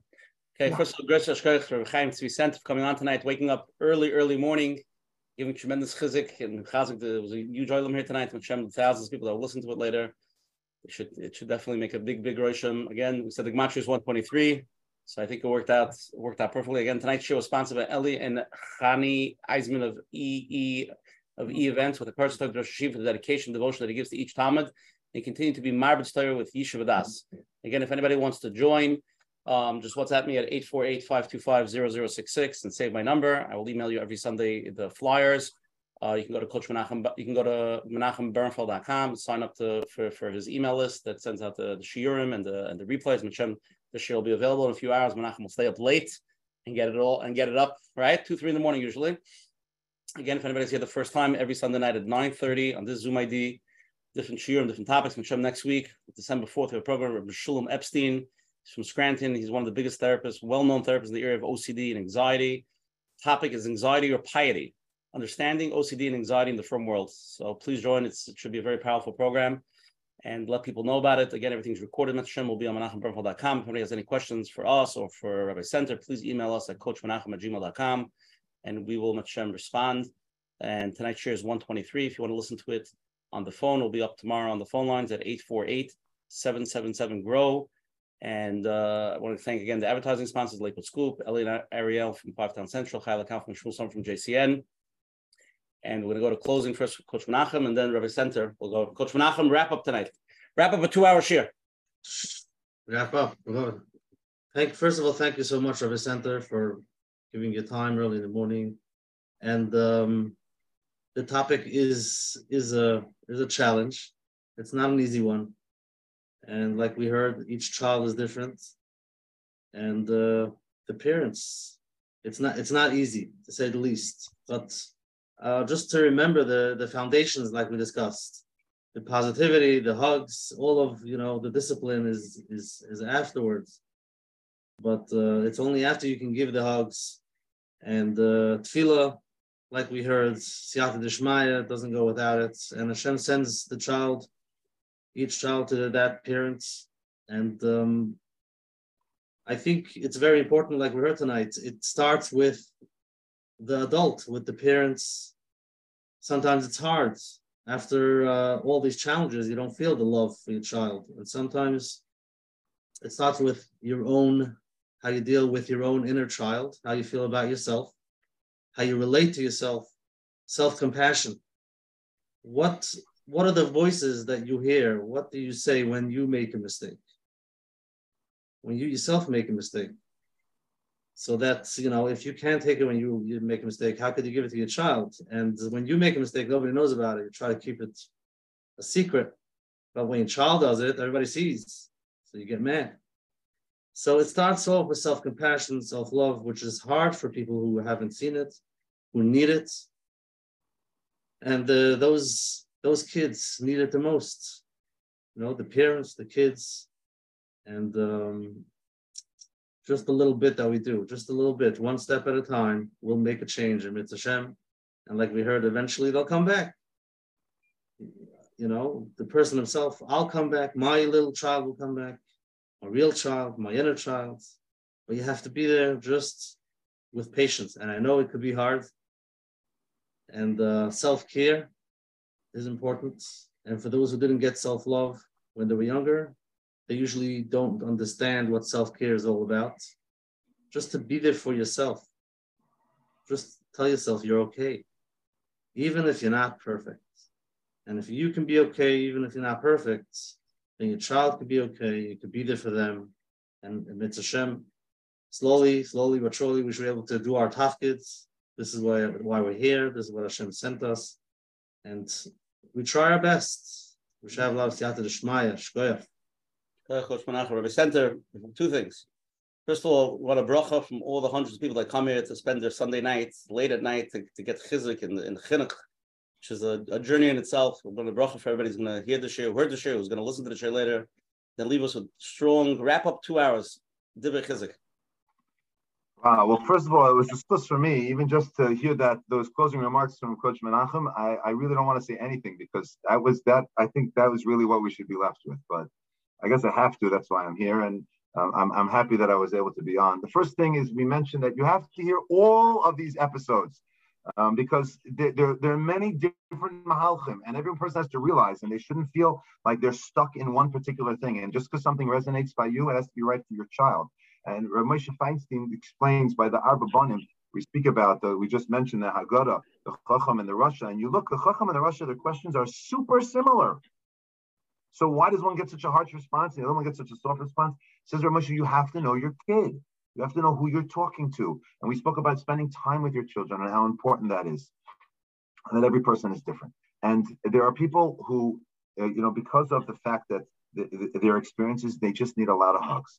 But there, there are there are also times when a person has the ability to try to uh, to stretch their children, to have more expectations, to set boundaries, whether it's when they're younger using incentives, as we mentioned from Gustavo Salanter, that he says that uh, when you're younger, you use the Sahara, or when you're older, and there's, and there's a place for a person giving constructive criticism to his son. As Coach Menachem mentioned, son or his child, Uh, uh that, that criticism doesn't mean that you're bad, especially when it comes couched with so much love and you're great. I just want you to be better. And I know that you can be better. And I believe in you and I love you. And it's because I'm so proud of you that I can actually say this. And the Gemara in Tamid says,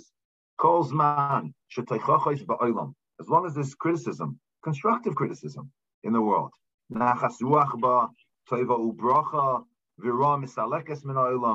Tochachas is a super important part of, of the way that uh, that we can improve if it's done properly. Reb Chaim Shmulevitz explains that the the, the Avodah Zarah Baal Pa'or such a strange Avodah Zarah eh, that people used to just relieve themselves in front of the Avodah Zarah. Says Reb Chaim Shmulevitz, the, the, the idea of the Avodah Zarah is do what you want. You could do what you want. Everything is acceptable. You could even just go to the bathroom right here. And that's not Yiddishkeit. And, and, and there's an idea of a person being able to have uh, us having expectations of our children, expectations of our Talmidim, again, in a very healthy way. If we do that in a healthy way, that's what it means to be a mechanech. What, what, what we speak about, there's a pasuk that says this past week's after, Kisif seikoyim yishmeru das. The Torah of Akshem Ifiu, Ki malach. He's a malach. What does it mean your Torah is a malach? So we mentioned the, the Medrash says, Ein kol malach alav. A Rebbe's job is to try to stretch his Talmidim, get his talent to serve Hashem, to live in the struggle, to embrace the struggle, which is embracing the fact that I'm getting out of my comfort zone. And that's something that a person can enjoy, teach them to have the simcha of growth, simcha to be happy with the fact that they're growing. And that's something when a person does it with the right balance, and a person feels that satisfaction, realize this is where happiness is. That will help them to be able to overcome the all of the temptations of the world, of all the pleasures, because really those pleasures are just running away. It's just running away from life. And and real life is a person who's moving, Adam Lamal Yulad, we're on this world to be a and to continue to grow and to move forward. And I think that the people that are here listening to this clearly are people that are searching to grow because this is what they're doing on their Sunday night. So you're clearly those types of people. And to believe in our children, believe in, to, to establish our love for them, and not only to feel it, but to be able to convey it in a way that our children understand. And then to believe in their abilities and to have patience with them. And Bez Hashem, we should have nachas, as Coach Menachem said, first from ourselves and then from our children. Because if you, if you don't have nachas from ourselves, is going to have a hard time being able to like appreciate them and their struggles. And we should all be zeichet to continue to move forward and to move up. Amen. Thank you. Amen. said thank you so much for coming. We'll see everybody on Hashem next week, 9.30 of Michelle Epstein. Have a good night.